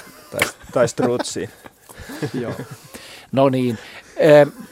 Tämä on osoitus siitä, että miten laajaa meillä tämä kiinnostus on. Ihan golfiin riittää nämä golf ihmettely. Riittää, että eläin, eläimen tekoiseksi me emme tätä pysty tässä nyt tällä hetkellä vielä laittamaan emmekä ilmeisesti koskaan. Eikö se Joten, on nyt hyvä, tai joku koiraeläin? Että 30 kilometriä. 30 kilometriä, hei, samaan niin, paikkaan, neljä palloa hei. samaan paikkaan. Tuoko se neljä palloa, hei, samalla kerralla Mutta jos tämä Arin teoria on se alku ja sitten niin. on jatkanut. Kyllä mä luulen, että vesi on nyt tuonut lähemmäksi ja joku muu tekijä nostanut siihen pellolle. Okei, okay. pidetään tästä Eikö kiinni. kettu saa liikkua 30 Ei. kilometriä? Ei, ei sitten. Mm. Ei. ei se okay. kyllä keväällä oikein enää. Siitä tulee turpaa aika pahasti monta kertaa. No niin. Kyllä se on kielletty. Palaamme asialinjalle ja otamme seuraavan soittajan mukaan. Jos oikein olen saanut korviini kuulla, soitto tulee Helsingistä ja soittaja on Pessi Rossi. Hei. Hei. Mitäs Pessi haluat kysyä? Sitä, että kuorsaako linnut? Jaa. Kuorsaako linnut? Mi, saako, saako kysyä, että, että tuota noin, mm, se on hyvä kysymys ensinnäkin. Oot sä, miksi sä kysyt tämmöistä? Mm, mistä sulle tuli mieleen tämmöinen kysymys? No, minulla vaan pälkähti mieleen. Joo. Joo, just niin. Onko sun lemmikkilintuja? Ja? Onko ja? sulla lemmikkinä lintuja? Ei ole. Joo, se on hyvä pälkähdys. Katsotaan, mitä Laaksosen Juhalle pälkähtää mieleen tähän vastata. No, mä väittäisin, että linnut ei kuorsaa, mutta mulle, mulle ei oikein siihen perustella. Siis, mistä se kuorsaa? Nyt täytyy, kyllä, täytyy lähteä vähän rakentamaan tätä juttua ihmisen tai kuorsausäänestä. Ja luulen, että Jaska osaa paremmin kertoa, mistä kuorsaa. Jaska niin, kuorsaa diagnosoidaan se siten, miten nisä, tai niin kuin ihminen kuorsaa, niin linnut ei kuorsaa, koska se ääni tuskin siitä, siinä ei ole samoja, samoja tota, niin, elimiä kurkussa linnuilla, mutta Joo. Mutta kyllähän... Mut, mutta jos me tehdään silleen, että, että linnut ei kuorsaa samalla lailla kuin ihmiset ja samalla, samalla rakenteella tai metodilla, mutta kuuluuko lintujen unesta kuorsausta vastaavaa tai jotain ääntä? Olen lähes varma, että mun vaimoni valittaisi ennemmin minun kuorsaamisestani kuin yhden, yhdenkään 9000 tai 10 000 lintulain kuorsaamisesta. Olen täysin vakuuttunut tästä.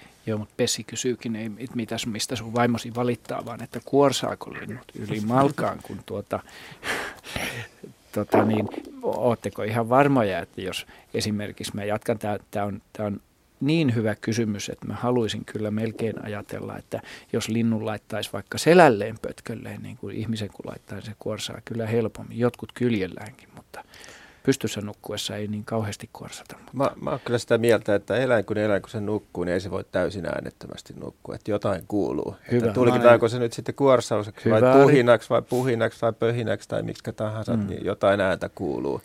Ja jopa jotain korahtelua voisi kuvitella, että joltain isolta linnulta niin nukkuessa kuuluu jotain ääntä, Joo, mäkin olin just joka voisi tulkita, tähän, tulkita koska, kyllä kuorsaukseksi. Koska mä oon kuullut, kuinka tota, niin, linnusta lähtee ääntä, kun se hengittää sisään ja ulos, mutta mm. en mä nyt ehkä sitä, se on, se on ehkä semmoista pienen pientä hyrinää. Joo, naisen ei kuorsausta. Ei, ei tota, Mut se, Ei korinaa mut, tai mut se pienen pienikin hyrinä lisääntyy sen linnun koon suuretessa. Mm. Tietysti voi kuvitella, että joku, no, no se ei ollut strutsi. Että joku medestäjä tai kolibri niin tuskin varsinaisesti kuorsaa nukkuessaan.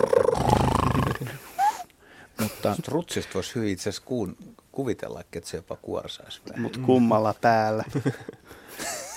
niin.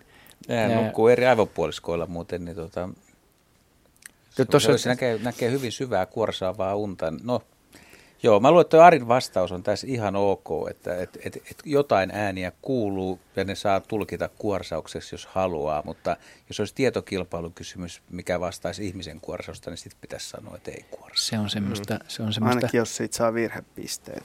Hengitys, hengityksestä tulevaa ääntä.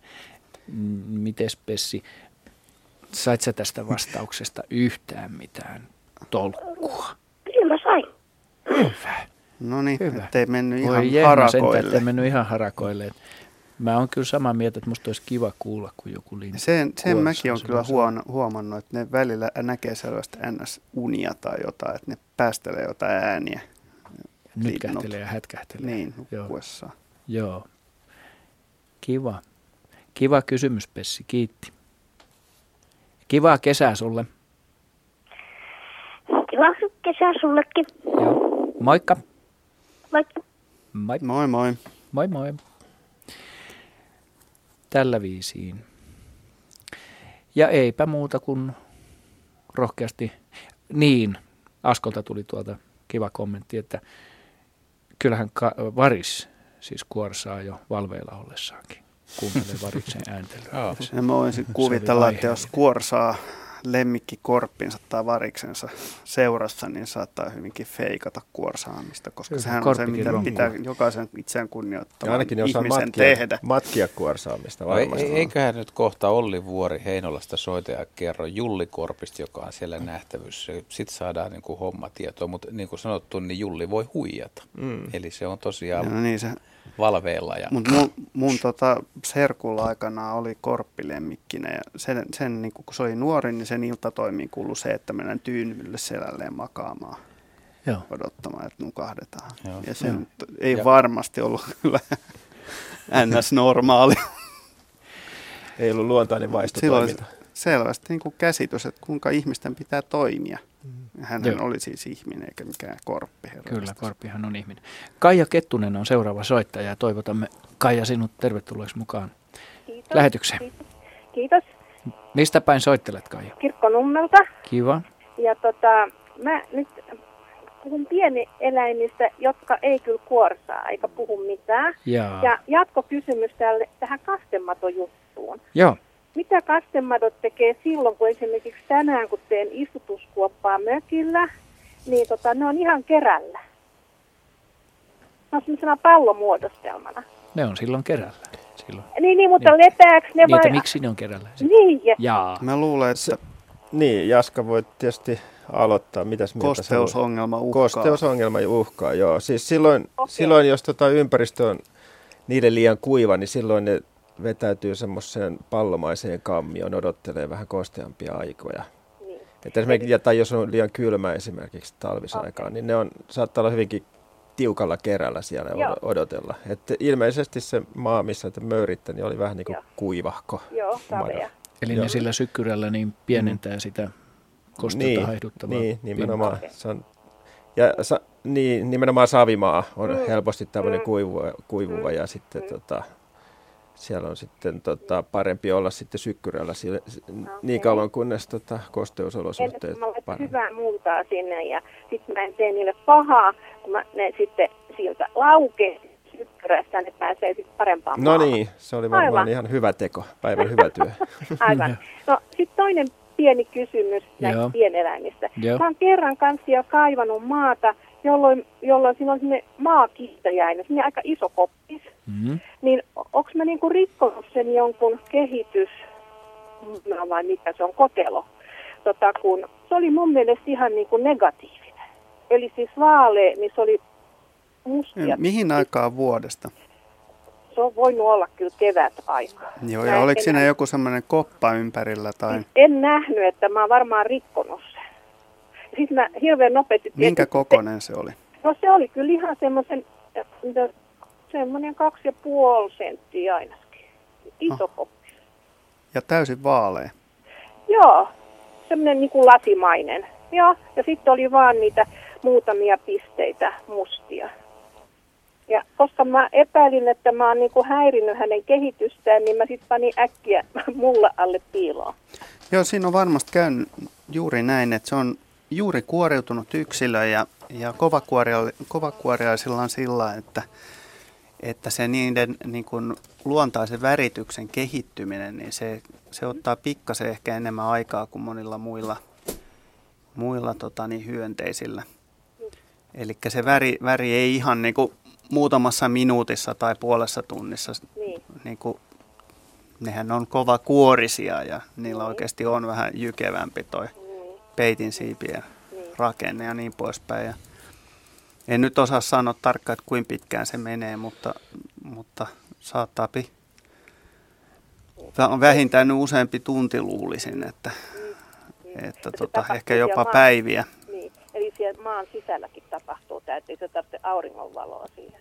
Ei tarvitse. Että, Okei. että maa, suurin osa maakiiteisestä on, on itse asiassa hämäräeläimiä tai, tai yöeläimiä, eikä, eikä Joo. siis ja nimenomaan näistä suuremmista. Ei kaikki, mutta, mutta huomattava osa. Okei. Okay. No, varmaan olisi muitakin kysymyksiä, mutta en mä muista. Säästetään seuraavaan kertaan sitten, kun olet Aivan. muistanut. ne. Selvä. Kiva. Hyvää jatkoa viisaille miehille. Kiitoksia viisaalle kysyjälle ja Okei. kirkkonummelle. Kivaa kesää. Kiitos. Hei, hei. hei. hei. Jaa, että viisaita. Tuota, Pitäisikö tämä analysoida? Niin, että keitä se tarkoittaa, niinkö? Aivan oikein katsoit minua, mutta tuota, ö, otetaan, otetaan seuraava soittaja mukaan. Soitto tulee korvatunturilta. Se ei kuitenkaan ole ilmeisesti joulupukki, ellei hänen nimensä sitten ole Urpo Matero. Hyvää iltaa, Urpo. No niin, terve terve, sillä viisat miehet kattelee toisia. Kyllä. Joo. Ja nyt kuunnellaan, mitä Urpolla on kysyttävää. Joo, semmoinen kysymys tuossa oltiin pari tuntia sitten jokivarressa tosiaan tuossa Kemijoella ja ollaan niin kuin napapiiriltä 200 kilometriä ylöskäsin ja Savukosken kirkon kylältäkin tänne mettän käsin, niin... Lähetit muuten sähköpostia ja kuviakin, jotka meillä on No tässä niin. auki. Meillä on auki tässä Niin, päätteillä. että tota, ei täällä, en, en minä en ole tuommoisia kaloja täällä nähnyt, eikä ole kyllä tuo poikakaan nähnyt senkään vertaa, niin, niin, niin nahkeisiksi me net niin epäilemme, että, mitä, mitä muuta nyt voisi olla. Joo, kerrottakoon, Kalojahan ne sitten vissi. Joo, Kerrottako- kaloista, kerrottako- kalo, kaloista ollaan nyt.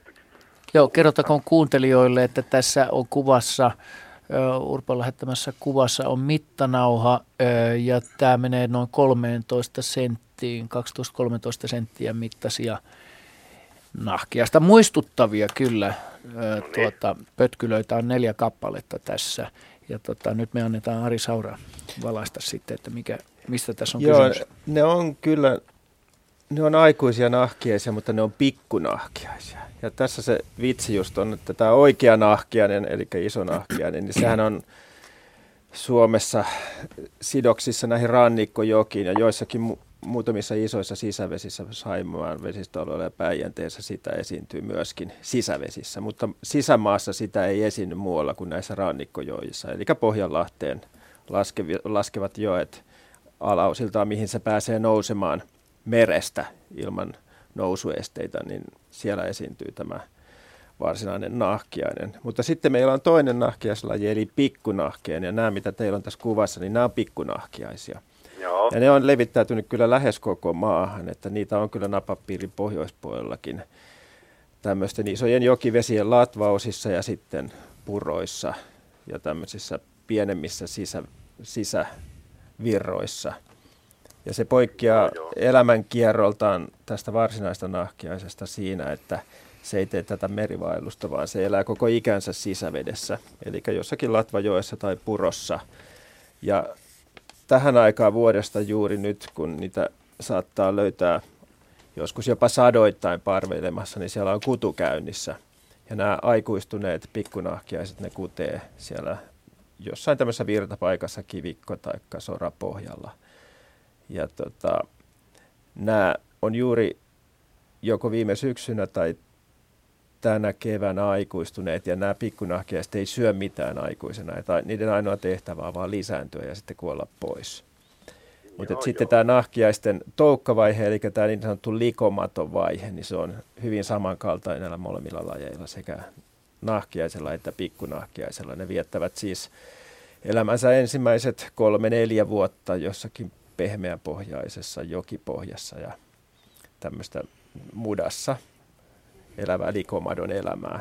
Silloin se on hyvin huomaamaton ja monikaan ei tiedä, että niitä on edes olemassa. Ja sitten, sitten aikuistuttua, niin tämä varsinainen nahkia, niin se vaeltaa mereen, syö siellä, niin kuin tiedätte, sitä pidetään Joo. tämmöisenä raadonsyöjänä ja, va- ja kasvettuaan sitten semmoiseksi 2-30 senttiseksi, niin se nousee takaisin tähän synnyjokeensa. Tosin nämä nahkeista ei ole niin synnyjoki uskollisia kuin esimerkiksi muut meidän vaelluskalat, lohi tai taimen, mutta että nousee johonkin virtaavaan rannikkojokeen kutemaan. Ja siellähän ei saa tietenkään olla mitään patoja tai muita nousuesteitä, jotka estää sitä kutunousua.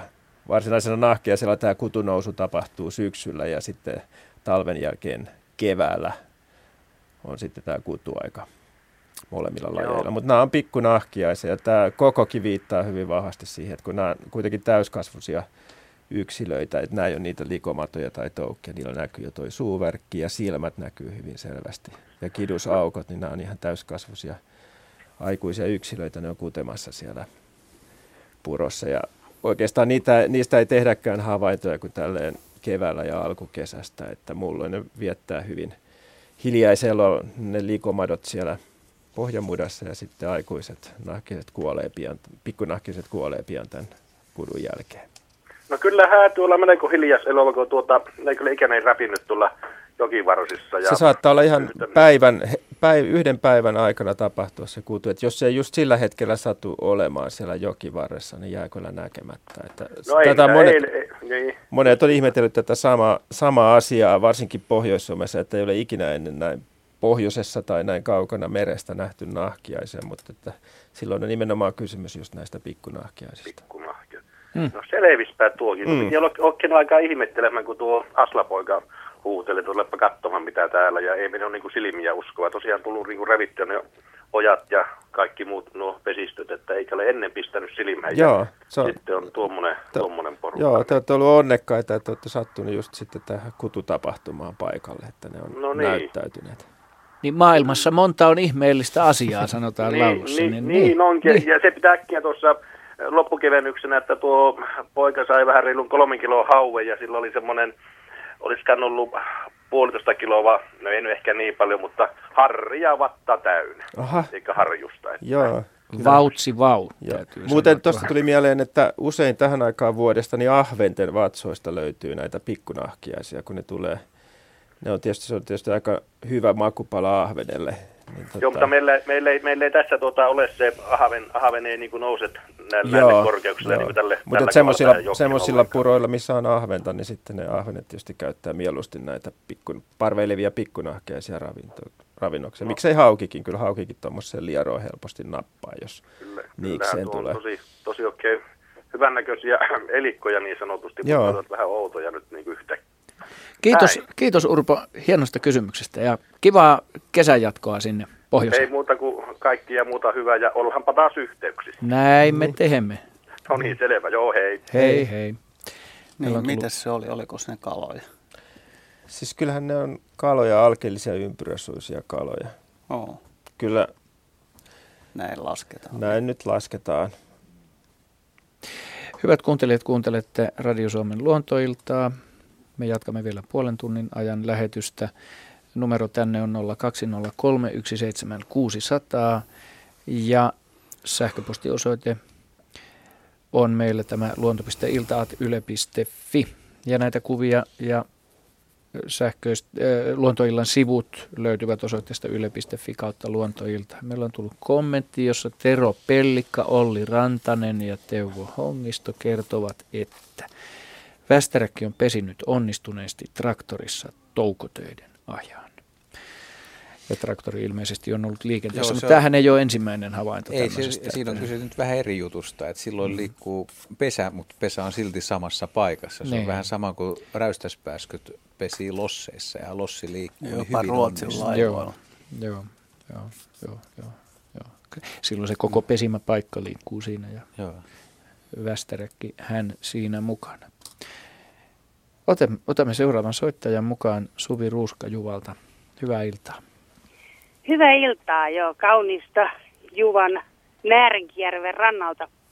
Joo, me ollaan joka tota, vuosi ihmetelty sitä, että kun otetaan tota, esimerkiksi niin kuin saunavettä, niin se on täynnä ihan pieniä, pieniä mustia eliöitä. Mistä työ sitten saunavettä otat?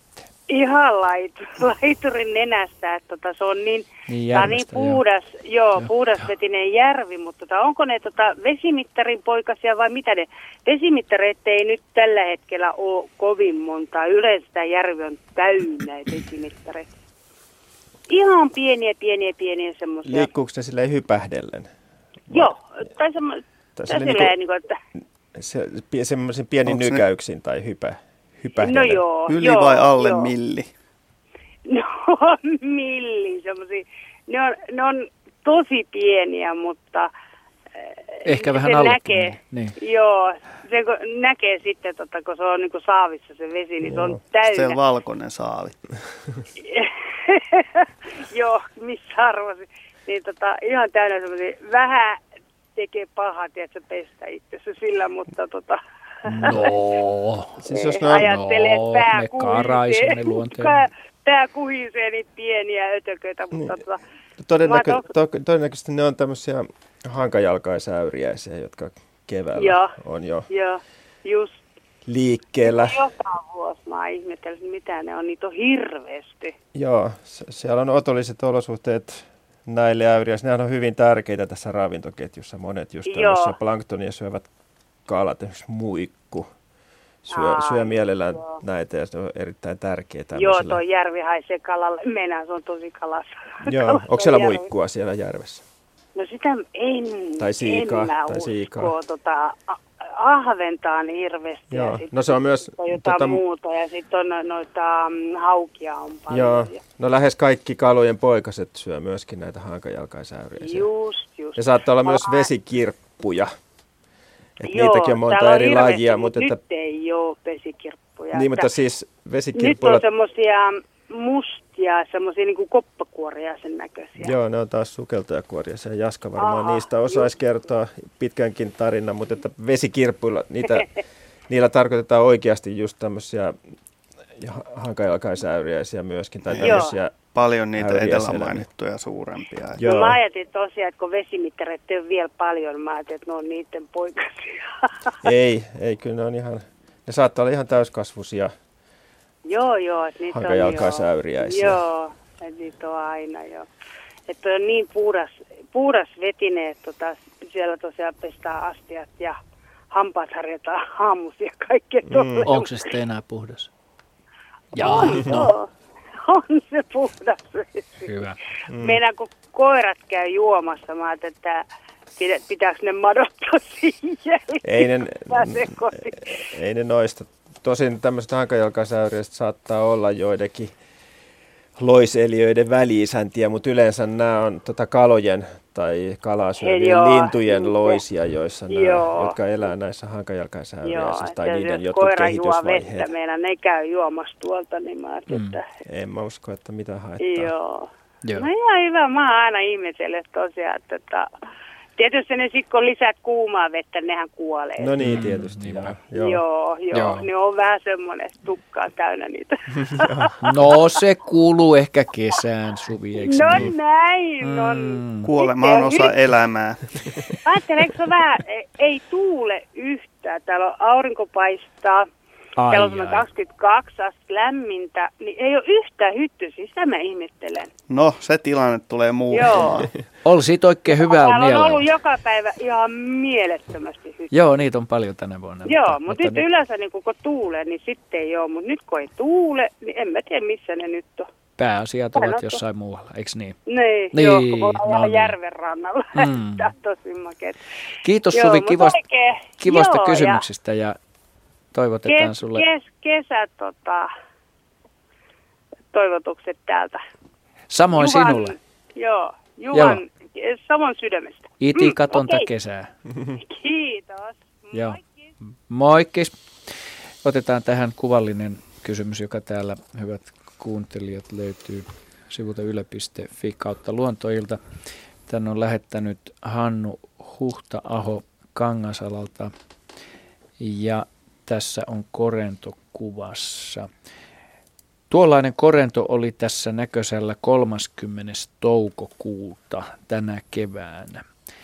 Se päästi kännykän ja sen kameran, siis kännykkäkameran yllättävän lähelle. Kuvasta sitten paljastui, että sillä olikin joku, jokin vaurio ilmeisesti silmässä. Noin sitaateissa. Näytti aivan lommolta. Erikoinen tapaus. Ja tähän ilmeisesti selitystä kysytään tai, tai sitten seurauksia, mistä tuo on mahdollisesti syntynyt tai sitten, että miten, miten tuo haittaa sitä. Sillä on klommoverkko silmässä. Niin. No okei, mennään Joo, eteenpäin se, sitten. Ja tuota, mm. tähän tuli Haittaako se sitä? Joo, se... niin haittaako se? Kyllä, Todennäköisesti. Saattaa, saattaa haitatakin, mutta Vitsi, jos tuo nyt lentelee haittaa. ympäriinsä, niin kyllä se on varmaan aika letaali pikkueläimille kaikesta huolimatta. Että... Letaali tarkoittaa suomeksi? Ää, kuolemaan johtavalla tavalla vaarallinen. Ota, mä kirjoitan sen ylös. Hyvä. Näyttää tota, niin, libellula quadrimaculaatalta. Mikäköhän se on suomeksi? Hetkinen, pitäisikö Jaska nyt levätä vähän aikaa? Tota, me katsotaan. Tota, niin, Tämä on semmoinen kevä, alkukesällä lentävä laji. Mä en kuolemaksenkaan muista sen, sen tota, niin, kotimaista nimeämme. Mutta Tuonhan siellä... noista sadoista silmistä, joita tuossa verkkosilmässä on, niin mm. niin vielä suurin osa kuitenkin käytössä, vaikka siinä klommo on keskellä. Niin. Joo, ja niin kuin varmaan jokainen on huomannut, niin, niin kuin, ainakin ne, jotka on hankkineet silmälasit, niin aivot tuppaa pakkaamaan niin kuin muuntumaan haasteellisiin uusiin tilanteisiin. Niin. Eli kun aikansa räpeltää puolisokeena ympäriinsä niin kuin uusien silmälasien kanssa, niin aivot korjaa koht, koht sillä, niin. niin. Tai Sulla jos laittaa vaikka optiikan, semmoisen optiikan naamalle, että näkee kaiken väärinpäin, niin Sä puhut korva, nyt, kor, korjaa sen parissa päivässä. Sä puhut nyt empiirisesti, mm. kun äsken ennen mm. lähetystä putsasit noita Venäjältä hankittuja uusia laseja. Ukrainasta. Ukrainasta, eikä anteeksi. Uudet, no, eikä ne, no, ne on vanhat, sieltä se vanhoja, mutta melkoiset akvaariothan noi on. Että, että tuota, Tämä ainakaan mitään kaloja on välissä. Mutta niin, tuota, noista niin... päätellen tällä koren, korennoilla ei ole kyllä mitään ongelmaa, kun Jaskakin pärjää noin hyvin noilla laseilla. Joo, siis tämmöistä hyönteisillä, hyönteisillähän, niin kuin, tuollahan ei, ei ole mitään valtavaa nestetippaa tuolla linssi toisella puolella, vaan, mm. vaan se on hieman erityyppinen rakenne. Ja... Onko sillä mitään tekemistä, että kun, tässä, kun se päästään näin lähelle, että tämä, tämä vaurio tässä näkökentässä, sehän on siis altis nimenomaan liikennäkemiseen tämmöinen verkkosilmä, että onko, onko se syynä siihen, että se päästään näin lähelle vai onko se kevättä vai ei, onko se sattumaa ei. vai? Se voi olla, se on jo vähän softi, että se on lentänyt pitkän matkan. Tämä on semmoinen laji, joka vaeltaa meille joskus mm. hyvinkin aikaisin ja, ja. ja se voi olla vähän huonossa hapessa. Että. Mm. Mutta kirkkaalla lämpimällä niin. säällä sudenkoron on aika vaikeasti lähestyttää. Juuri niin kun lintu on just nokkassut sitä ja se on suurissa vaikeuksissa. Niin, tai se on, on juuri törmännyt, että se on törmännyt, törmännyt tuohon ylä, yläpuolella olevaan ikkunaan juuri ja nyt se vähän niin kuin ottaa happea tässä. Jäikö meillä muuten silloin ne, ekalla, ekalla puoliajalla se, se yksi, yksi sudenkorentokysymys, kun jäi miettimään niitä tytön korentoja, niin Joo. jäikö se epäselväksi, että miten se vastattiin, että siis se koiras, kun siis ekalla puolella kysyttiin semmoista kysymystä, että se on musta aika hauskaa, että vieks koiras vai naaras, kun on parittelemassa, jos lähtee lentoon. Ja mun mielestä me ei vastattu No kyllä siihen, Jaska vastasi siihen se on ainakin koiras. yhdessä, että se on koiras. Koiras se on kuitenkin, joo. Viepi, joo. Hyvä, mennään eteenpäin. 20 minuuttia lähetysaikaa jäljellä. Ö, olinkohan nyt aivan oikeassa nimi seuraavalla soittajalla Raimo Saukonoja? Ilta. Kyllä vaan. No Hyvää niin. iltaa. Hyvää iltaa. Mistä Joo, päin, Raimo, olisi... mistä päin Minä soittelet? Minä Vihdistä. Hyvä. Ja silloin siellä mulla... seuraa taustavoimia. Kyllä tämmöinen pikkunen, mutta se Hieno. ei varmaan häiritse. Ei tuota, todellakaan päinvastoin. Tarina kahden, pari, kolmen neljän vuoden takaa, se oli elokuuta. Ja tuota, me oltiin Nivalaan mummolaan menossa autolla. Ettiin pihaa ja tuota, minä menin autosta ulos ja katsoin siihen, siellä oli noin 30 metrin päässä oli, oli se oli karhu, semmoinen vähän reilu vuoden ikäinen. Joo. se puolentoista vuoden ikäinen, niin kuin osaat sanoa, että ne talvella syntyy. Niin, niin tuota, minä katsoin, että no siinä on koira, että mulla on serkulla saman ikä, samanlainen iso valtava koira. Että se varmaan serkku rupeaa tulee sieltä, varmaan semmoista niittytietä sieltä talon takaa. Että minäpäs lähdin sitä vastaan, minä kävelin sitä karhua vastaan, no tota, ehkä kymmenen metriä. Mä en sitä niin kattonut sitä, sitä eläintä siinä. Et mä kattelin vaan sinne talon taakse, että tuleekohan se serkkupoika sieltä talon takaa. Ja tuota, noin kymmenen metrin päähän pääsin siitä karhusta. Niin tuota minun setä sitten avasi oven sieltä ja sanoi, että Raimo, tuppa äkkiä pois, että se on karhu. Ja tuota, minä äkkiä juoksin tietysti autolla, laitoin ovet kiinni, ettei vaimo lapset tuu siihen pihalle. Ja menin sisälle ja sitten katsottiin ikkunasta sinne se koira, se karhu sitten lönkötteli niittytietä eteenpäin. Ja tuota, häipy sitten silmistä. Että mua oikeastaan kiinnostaa, että mitä että siinä olisi voinut tapahtua, jos mä olisin lähemmäs sitä karhua päässyt. Jaa. Että tämmöinen kysymys. Paljonko se oli se matka siis lyhimmillään? No, noin kymmenen metrin päähän siitä karhusta Jaa. meni. Noin kymmenen metriä. Toihan on tietysti ja minä no, kyllä lopulta törmänneet. Kun sisään me, meni, niin sitten tietysti sydän rupesi hakkaamaan. Tuossahan on tietysti... Pelkäsi, että mitähän siinä olisi voinut käydä. No siinähän on kaikki, kun, kun niin ei ole tapahtunut, niin siinä on kaikki, no, jos Aleksis kaikki Kiven ovet auki. lukee, niin kysyy ensinnäkin, että oletteko te hyvä painimaan karhun kanssa? no tuota, tuota en ehkä olisi pärjännyt, mutta tuota, mutta, mutta kyllähän se sitten pelästytti. No tälle karhullekaan että kävi niin, että, että se sitten oli poliisivoimi ajettu jonnekin sinne eh, Sieviin suuntaan jonnekin sydänmaalle. No se oli sitten tullut pois, niin ymmärtääkseni siitä oli lehdessäkin, että sitten ammuttiin. tämä Niin, karhu. Että se, niin on kuin, ihmi, se niin kuin ihmisi, ihmisiin sitten tavallaan tottuu, että se meni pihoille syömään marjapensaita ja marjapensaista tämmöisiä marjoja ja muuta. Että. Joo. näin mä ymmärsin, että sille karhulle näin kävi, mutta, mutta tämä nyt lähinnä kiinnosti, että, että mitä siinä olisi voinut käydä. Kyllä, no. mä, kyllä mä luulen, että lopulta se karhu olisi pötkinyt pako, pakoon siinä. Et tietysti jo, se on hyvin harvinaista, että tuommoista luonnonvaroista karhu yleensä näke, pääsee näkemään. Ja jos pääsen, se yleensä sattuu silleen, että se lähestyy ja tulee tuulen alapuolelta niin, että karhu ei saa vainoa tästä ihmisestä. Muutenhan ne se kyllä mua pötkii. ihme. Muutenhan ne kyllä pötkii pakoon ennen kuin edes ihmisillä on minkäännäköistä käsitystä siitä, että karhu edes on ollut lähistöllä. Mutta että yllättävän Joo. lähelle ne päästään ennen kuin ne vetäytyy. Niitähän on Kuulo- tehty niitä lähestymistutkimuksia. Joo. Joo, ja kukaan ei karhuille. ikinä nähnyt Kukaan ei ole yhtäkään. nähnyt, vaikka on päästy hyvin lähelle, että ne väistää sitten kyllä. Niinpä niin. Mutta että tälle Tämä on- tuulen alapuolta tullessa saattaa käydä niin, että se ei saa vainoa ja sitten ei tajua, Joo. että siinä joku lähestyy ja silloin se voi... Eli niin, kun no lähe- luultavasti se ehkä kuitenkin näki, että auto tuli siihen pihaan. Mutta autoon se ei se niin kuin samaan aikaan joo. se, niin kuin, mutta ehkä se nyt ei auto osaa hahmottaa. Ei, ei, ei, se- auto, ei se auto ole se auto ei ole mikään ihminen karhun, sinällään. karhun tämmöisessä tota, noin, niin, kokemusmaailmassa mikään semmoinen esine, mitä pitäisi erityis, mihin pitäisi erityisesti reagoida. Niin kuin Eikä se myöskään haise millekään, Mm. mihin pitäisi reagoida. Kyllä se Mutta meidän veikkaus- Tämmöisissä, tämmöisissä tapauksissa niin kuin monta kertaa on kyllä tullut mieleen, niin kuin, että, että kuinkahan paljon noitakin elukoita on semmoisia, joissa niin kuin jotkut ihmiset on käynyt niin kuin koppaamassa elukan niin kuin lemmikiksi tai yrittänyt sitä. Ja, sit, et kun noin, ruo- noin niin, ruokkinut kuin, esimerkiksi. niin, mm. joku on mennyt ruokkimaan, ruokkimaan ja sitten on totuttu. Mm. Et tosi niin, niin kuin, en tiedä, miten se sitten oli tottunut ihmisiin. että Se ehkä ihmetytti eniten. Että... Et tietysti semmoinen voisi olla mahdollista, että se Nemo on kuollut aikaisemmin ja se on sitten niin kuin edellisenä vuonna jotenkin tottunut, että heroskiksista tai, tai komposteista Niin, niin, saa aivan. Mm. Aivan kun se on maaseutua, niin siellä on niitä taloja siellä täällä. Ja niin kuin- Kuitenkin rauhallista aluetta. Tää, tämän tyyppisessä tapauksessa niin kuin valitettavasti on sanottava, että mun mielestä on oikein, että sit se päästettiin päiviltä, koska niin se on haitallisempi monilukuiselle määrälle karhuja, jos se menee räpeltämään jotain typerää ihmisten pihoilla oikeasti. Niin, aivan. Niin. Ja sitten tietysti vahinkoja voi käydä. Mutta kyllä se meidän veikkaus tässä, tässäkin tapauksessa kuitenkin on samansuuntainen, mitä nyt jo tapahtuikin. Että ennemmin tai myöhemmin lähemmäs ihmistä, Niin, jos se olisi tullut lähemmäs, se olisi kyllä pötkinyt karkuun joka karkuun. tapauksessa siitä. Sitten. Niin, kyllä, Joo. kyllä. Joo. No Hyvä. ei mulla sen kummempaa, että terveisiä Kiva. sitten sinne Nivalaan Lamposeen se setille. No niin, Kiitoksia, kiitoksia. kivaa kesää. Hei, hei. Joo, moi. Joo, oikeasti ihmisiä listivistä eläimistä tiedetään se, että ihmiset, ihmisillä on minkäänlaista käsitystä oikeasti siitä, että mikä niiden kimppu on hyö, hyökännyt.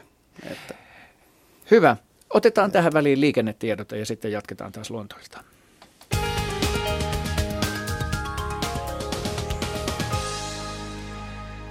Tiellä 13 välillä Kokkola-Jyväskylä, siellä on öljyä tiellä Perhossa noin 136 kilometriä ennen Jyväskylää. Tarkempi paikka on Möttönen.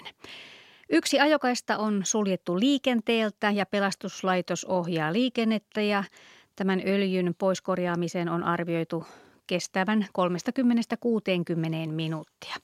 Siis tie 13 Perhossa 136 kilometriä ennen Jyväskylää, tarkempi paikka Möttönen, siellä öljyä tiellä, yksi ajokaista suljettu liikenteeltä ja pelastuslaitos ohjaa liikennettä. Ja sitten vielä tilanneohitiedote. Äänekoskella tiellä neljä aikaisemmin ollut onnettomuuspaikan raivaustyö on saatu ohi.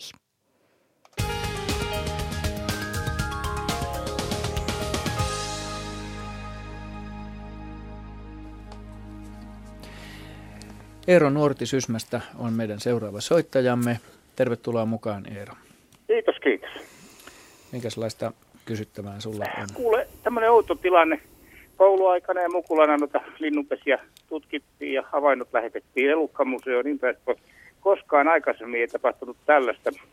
Olin golfkentällä puttaamassa ja siinä oli sorsaimo, joka oli vähän hermostunut suoraan sanoen. Ja, ja tota, ei me sitten kumpikaan häiritse toisiamme, kun jos yhtäkkiä, niin puhtarukas tulee poikasia alas seitsemän perän jälkeen.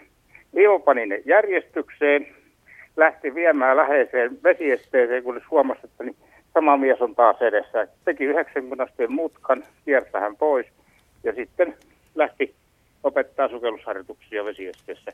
Ja kysymys kuuluu, että kuinka yleistä on, että heinäsorsa pesi puussa? Ja sä oot aivan varma, että se oli heinäsorsa? Ihan Joo. Okay. Joo, kyllä mä, kyllä mä Joo, uskon siihen. hyvä. Oli, si- siis, se oli jossain vanhassa variksen pesässä vai? Kuule, se Sä- on vaikea sanoa. Tota, Tämä oli niin kuin puun haarassa, puun haarassa istutettu puu, niin kuin voit kuvitella, että golfkentän vierellä on. Kuinka korkealla se oli about? Mä arvioin 4-5 metriä. Joo.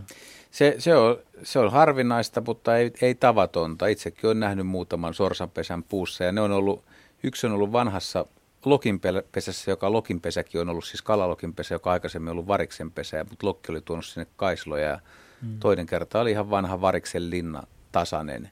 Just. Et, et tota, No, Mut- mun on vaikea mut sanoa sen sinisorsa- pesän rakennetta, No, sinisorsa, vanha tai, joo, kyllä, ei se- vanha tai uusi, koska se oli niin tiheä se lehdusto jo silloin, silloin tota, että mä en niin kuin nähnyt sitä varsinaista pesää muuta kuin, että niitä tuli kuin raketteja alas ja se tuntui musta aika oudolta. Ne oli nyrkin kokoisia pikkusorsia. Onko se yhä todennäköisempää, että se on tehnyt vanhaan pesään, kuin että se itse rakentaisi sinne puuhun alusta? Ei, joo, en mä pitäen? usko, mutta sitten kyllähän tuommoinen iso puu, jos on, missä, missä on hyvä halkea, Niin. mihin automaattisesti kerääntyy, kun syksyllä Niin, lehtiä tippuu ja sitten jos se on vaikka muutamana vuonna niin sinne maatuu, niin sinnehän tulee valmis alusta. Niin, niin. ei se sitten oikeastaan tarvi sen kummosempaa. Sitten siihen Joo, pieni kuoppa ja Mm. tämmöinen, että se, että se on ihan mahdollista. Niin, sitä just tarkoitin, että se ei varsinaisesti rakenna se kuitenkaan Ei, ei ainakaan kantele heiniä puuhun tarvitse sen kummosempaa tehdä. Niin. Että. Miten toi mulla pisti korvaan, että poikaset teki sukellusharjoituksia? No sitä mä tässä vähän mietin, mutta, mutta en mä, Siis sukelteliko ne oikeasti ne poikaset veden alle? Siis se, siinä oli semmoista, että me, munhan oli pakko jäädä seuraamaan, että pelit jäi kesken silloin. Kun se ohjasi ne sinne lätäkköön, ensin uitiin peräkkäin ja sitten emo sukelsi. Ja nämä teki semmoisia muutaman kymmenen sentin niin kuin, mä Ne- saatan sukellusharjoituksia. No pieni, se pienimmät emo ihan po- poikaset, niin nehän hakee ravintoa sille, että ne Mm. saattaa mennä veden alle. Se saattaa, en tiedä ja mikä siinä on. Mä otin sen niin kuin sukellusharjoituksina, kun seurasin sitä. Ja Se on mukavaa inhimillistämistä tämä, et, mutta Joo. todennäköisesti ne, kuten sinisorsa naaraan tunnette, niin se on johdattanut ne veteen ja sitten on ruvettu heti ruokailupuuhiin. no just joo, että se oli ruokailu, että se ei ollutkaan harjoituksia. Voisiko, tuleeko jollain jotain siis vielä lajia mieleen, joka voisi olla Mites tämmöinen? tota noin, mit, kerro sen emon sukeltamisesta, menikö se kokonaan veden alle vai oliko se semmoista puolisukeltamista, että No just sanoisin näin, että puolsukellamista. no että niin, että pyrstö jää pintaan siihen. Juu, nokka kävi veden alla. Ja... Se voi olla, että silloin on itsellä ollut myöskin joku puhdistautumisrituaali siinä, kun on saanut Joo. poikaset. Nimenomaan. tottua Sitten se veteen. mullakin mieleen, että se pyrähtelee. Se on saattanut vähän jököttää siellä puskassa. Pärskyttelikö se aina vähän niin kuin sen sukelluksen jälkeen? No just, tämmöistä Joo, okei, okay, no sitten se on sitten Mutta siis äh, hauska ja kiva havainto, että Joo, toisin sanoen se on mahdollista, että se ei ole, ole ollut harhanäky kuin minkä mä näin. Ei, ei todellakaan. Sinisorsa on koko ryhmänsä opportunistisia Mm. elukka lähes kaikilla mahdollisilla tavoilla. Miksi ei myös näin? Sinisorrathan pystyy yllättämään, että mä, mä oon Helsingissä useamman pesän käynyt katsomassa parvekkeella kukkalaatikossa kuudennessakin kerroksessa. Olen käynyt talojen katoilla, olen, olen itse nähnyt sadevesikourussa. Että kyllä ne pystyy pesimään hyvin yllättävissä paikoissa, mutta en tiedä, onko tulokset enää sieltä niin helppo, että miten poikaset pääsee alas. Mutta tuommoinen muutaman metrin korkunen puupesä, niin sehän on jopa ihan fiksukin ratkaisu, että No niin, et, niin, et maapedot välttää sillä. Kiva. Kiitoksia. Kiitos. No, hei hei. Kiva kesää, moi. Vajaa 10 minuuttia lähetystä jäljellä. Seuraava soittaja on Eija Vuohio. Ilta. Iltaa, iltaa täältä Puulan rannalta, hieno ilma. Joo. Mulla on semmoinen kysymys, kun tota, tästä on nyt jo viisi vuotta aikaa, kun mä oon tämän tapauksen nähnyt, mutta mä oon aina yrittänyt päästä sinne ja nyt mä on ihana, että mä voin kysyä, että kun mä menin syksyllä kellarille, oltiin saunaan menossa ja, ja tota, mä avasin kellarin oven. Yhtäkkiä, semmoinen musta pötkähti, semmoinen tumma mun jalkojen juuri ja mä en nähnyt sitä siinä, mikä se oli, mä oletin, että se on sitilispo tai joku sammakko. Mä menin pukuhuoneeseen valoon ja katsoin, niin se oli semmoinen kuin rupisammakon pinta, hyvin rösönen, ihan semmoinen 10 senttiä pitkä. Sillä oli semmoiset jalat niin kuin sisiliskoja, mutta siellä oli räpylät välissä. Ja kun mä käänsin sen selälleen, sillä oli ihan oranssi oranssin, kirkkaan oranssin keltamustaraitainen mahanalusta. Ja sitten sen pää oli semmoinen niin kuin päältä littaa lyöty, että se oli semmoinen pyöreä ihan, kun sisiliskolla on semmoinen kulmikas vähän ja sisilisko on ihan eri. Tälle ei ollut tota, pyrstöä semmoista pitkää ollenkaan. Tämä oli semmoinen ehkä siitä teräosasta semmoinen pari senttiä, niin ihan semmoinen pyöreä se takaosakin ruumista.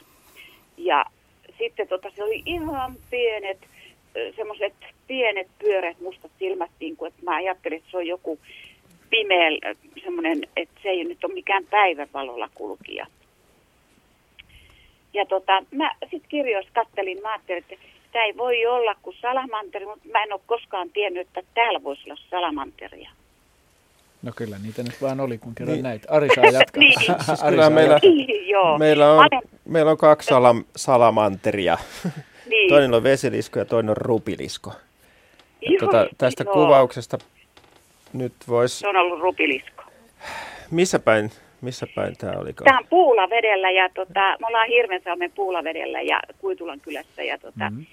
Ja, ja äh, mua on niin kauan vaivannut, mun mies sanoi, että ei sellaista ole olemassakaan. On. kun Ei miehiä kannata aina Siis tota, meillä, on, meillä on tästä rupiliskosta Niin. pari tämmöistä esiintymäalueita. Ahvenanmaalla niitä on. Ja sitten niitä on kyllä pa- paikoin Itä- Itä- ja Kaakkois-Suomessa. Että, että, Aha, aha, et hyvä voisi olla, mutta se on, se on kyllä harvinainen otus.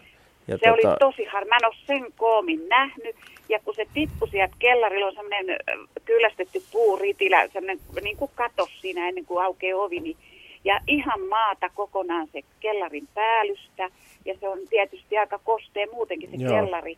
Niin mä laitoin se sinne samaan paikkaan, mistä se tippui. Mm. Ja sinne se meni ja se oli aika semmoista, sanotaan nyt puolen väli syyskuuta, että oli jo aika kosteetakin. Joo. Mä ajattelin, että sinne kököttää, että kun sieltä tulisikin.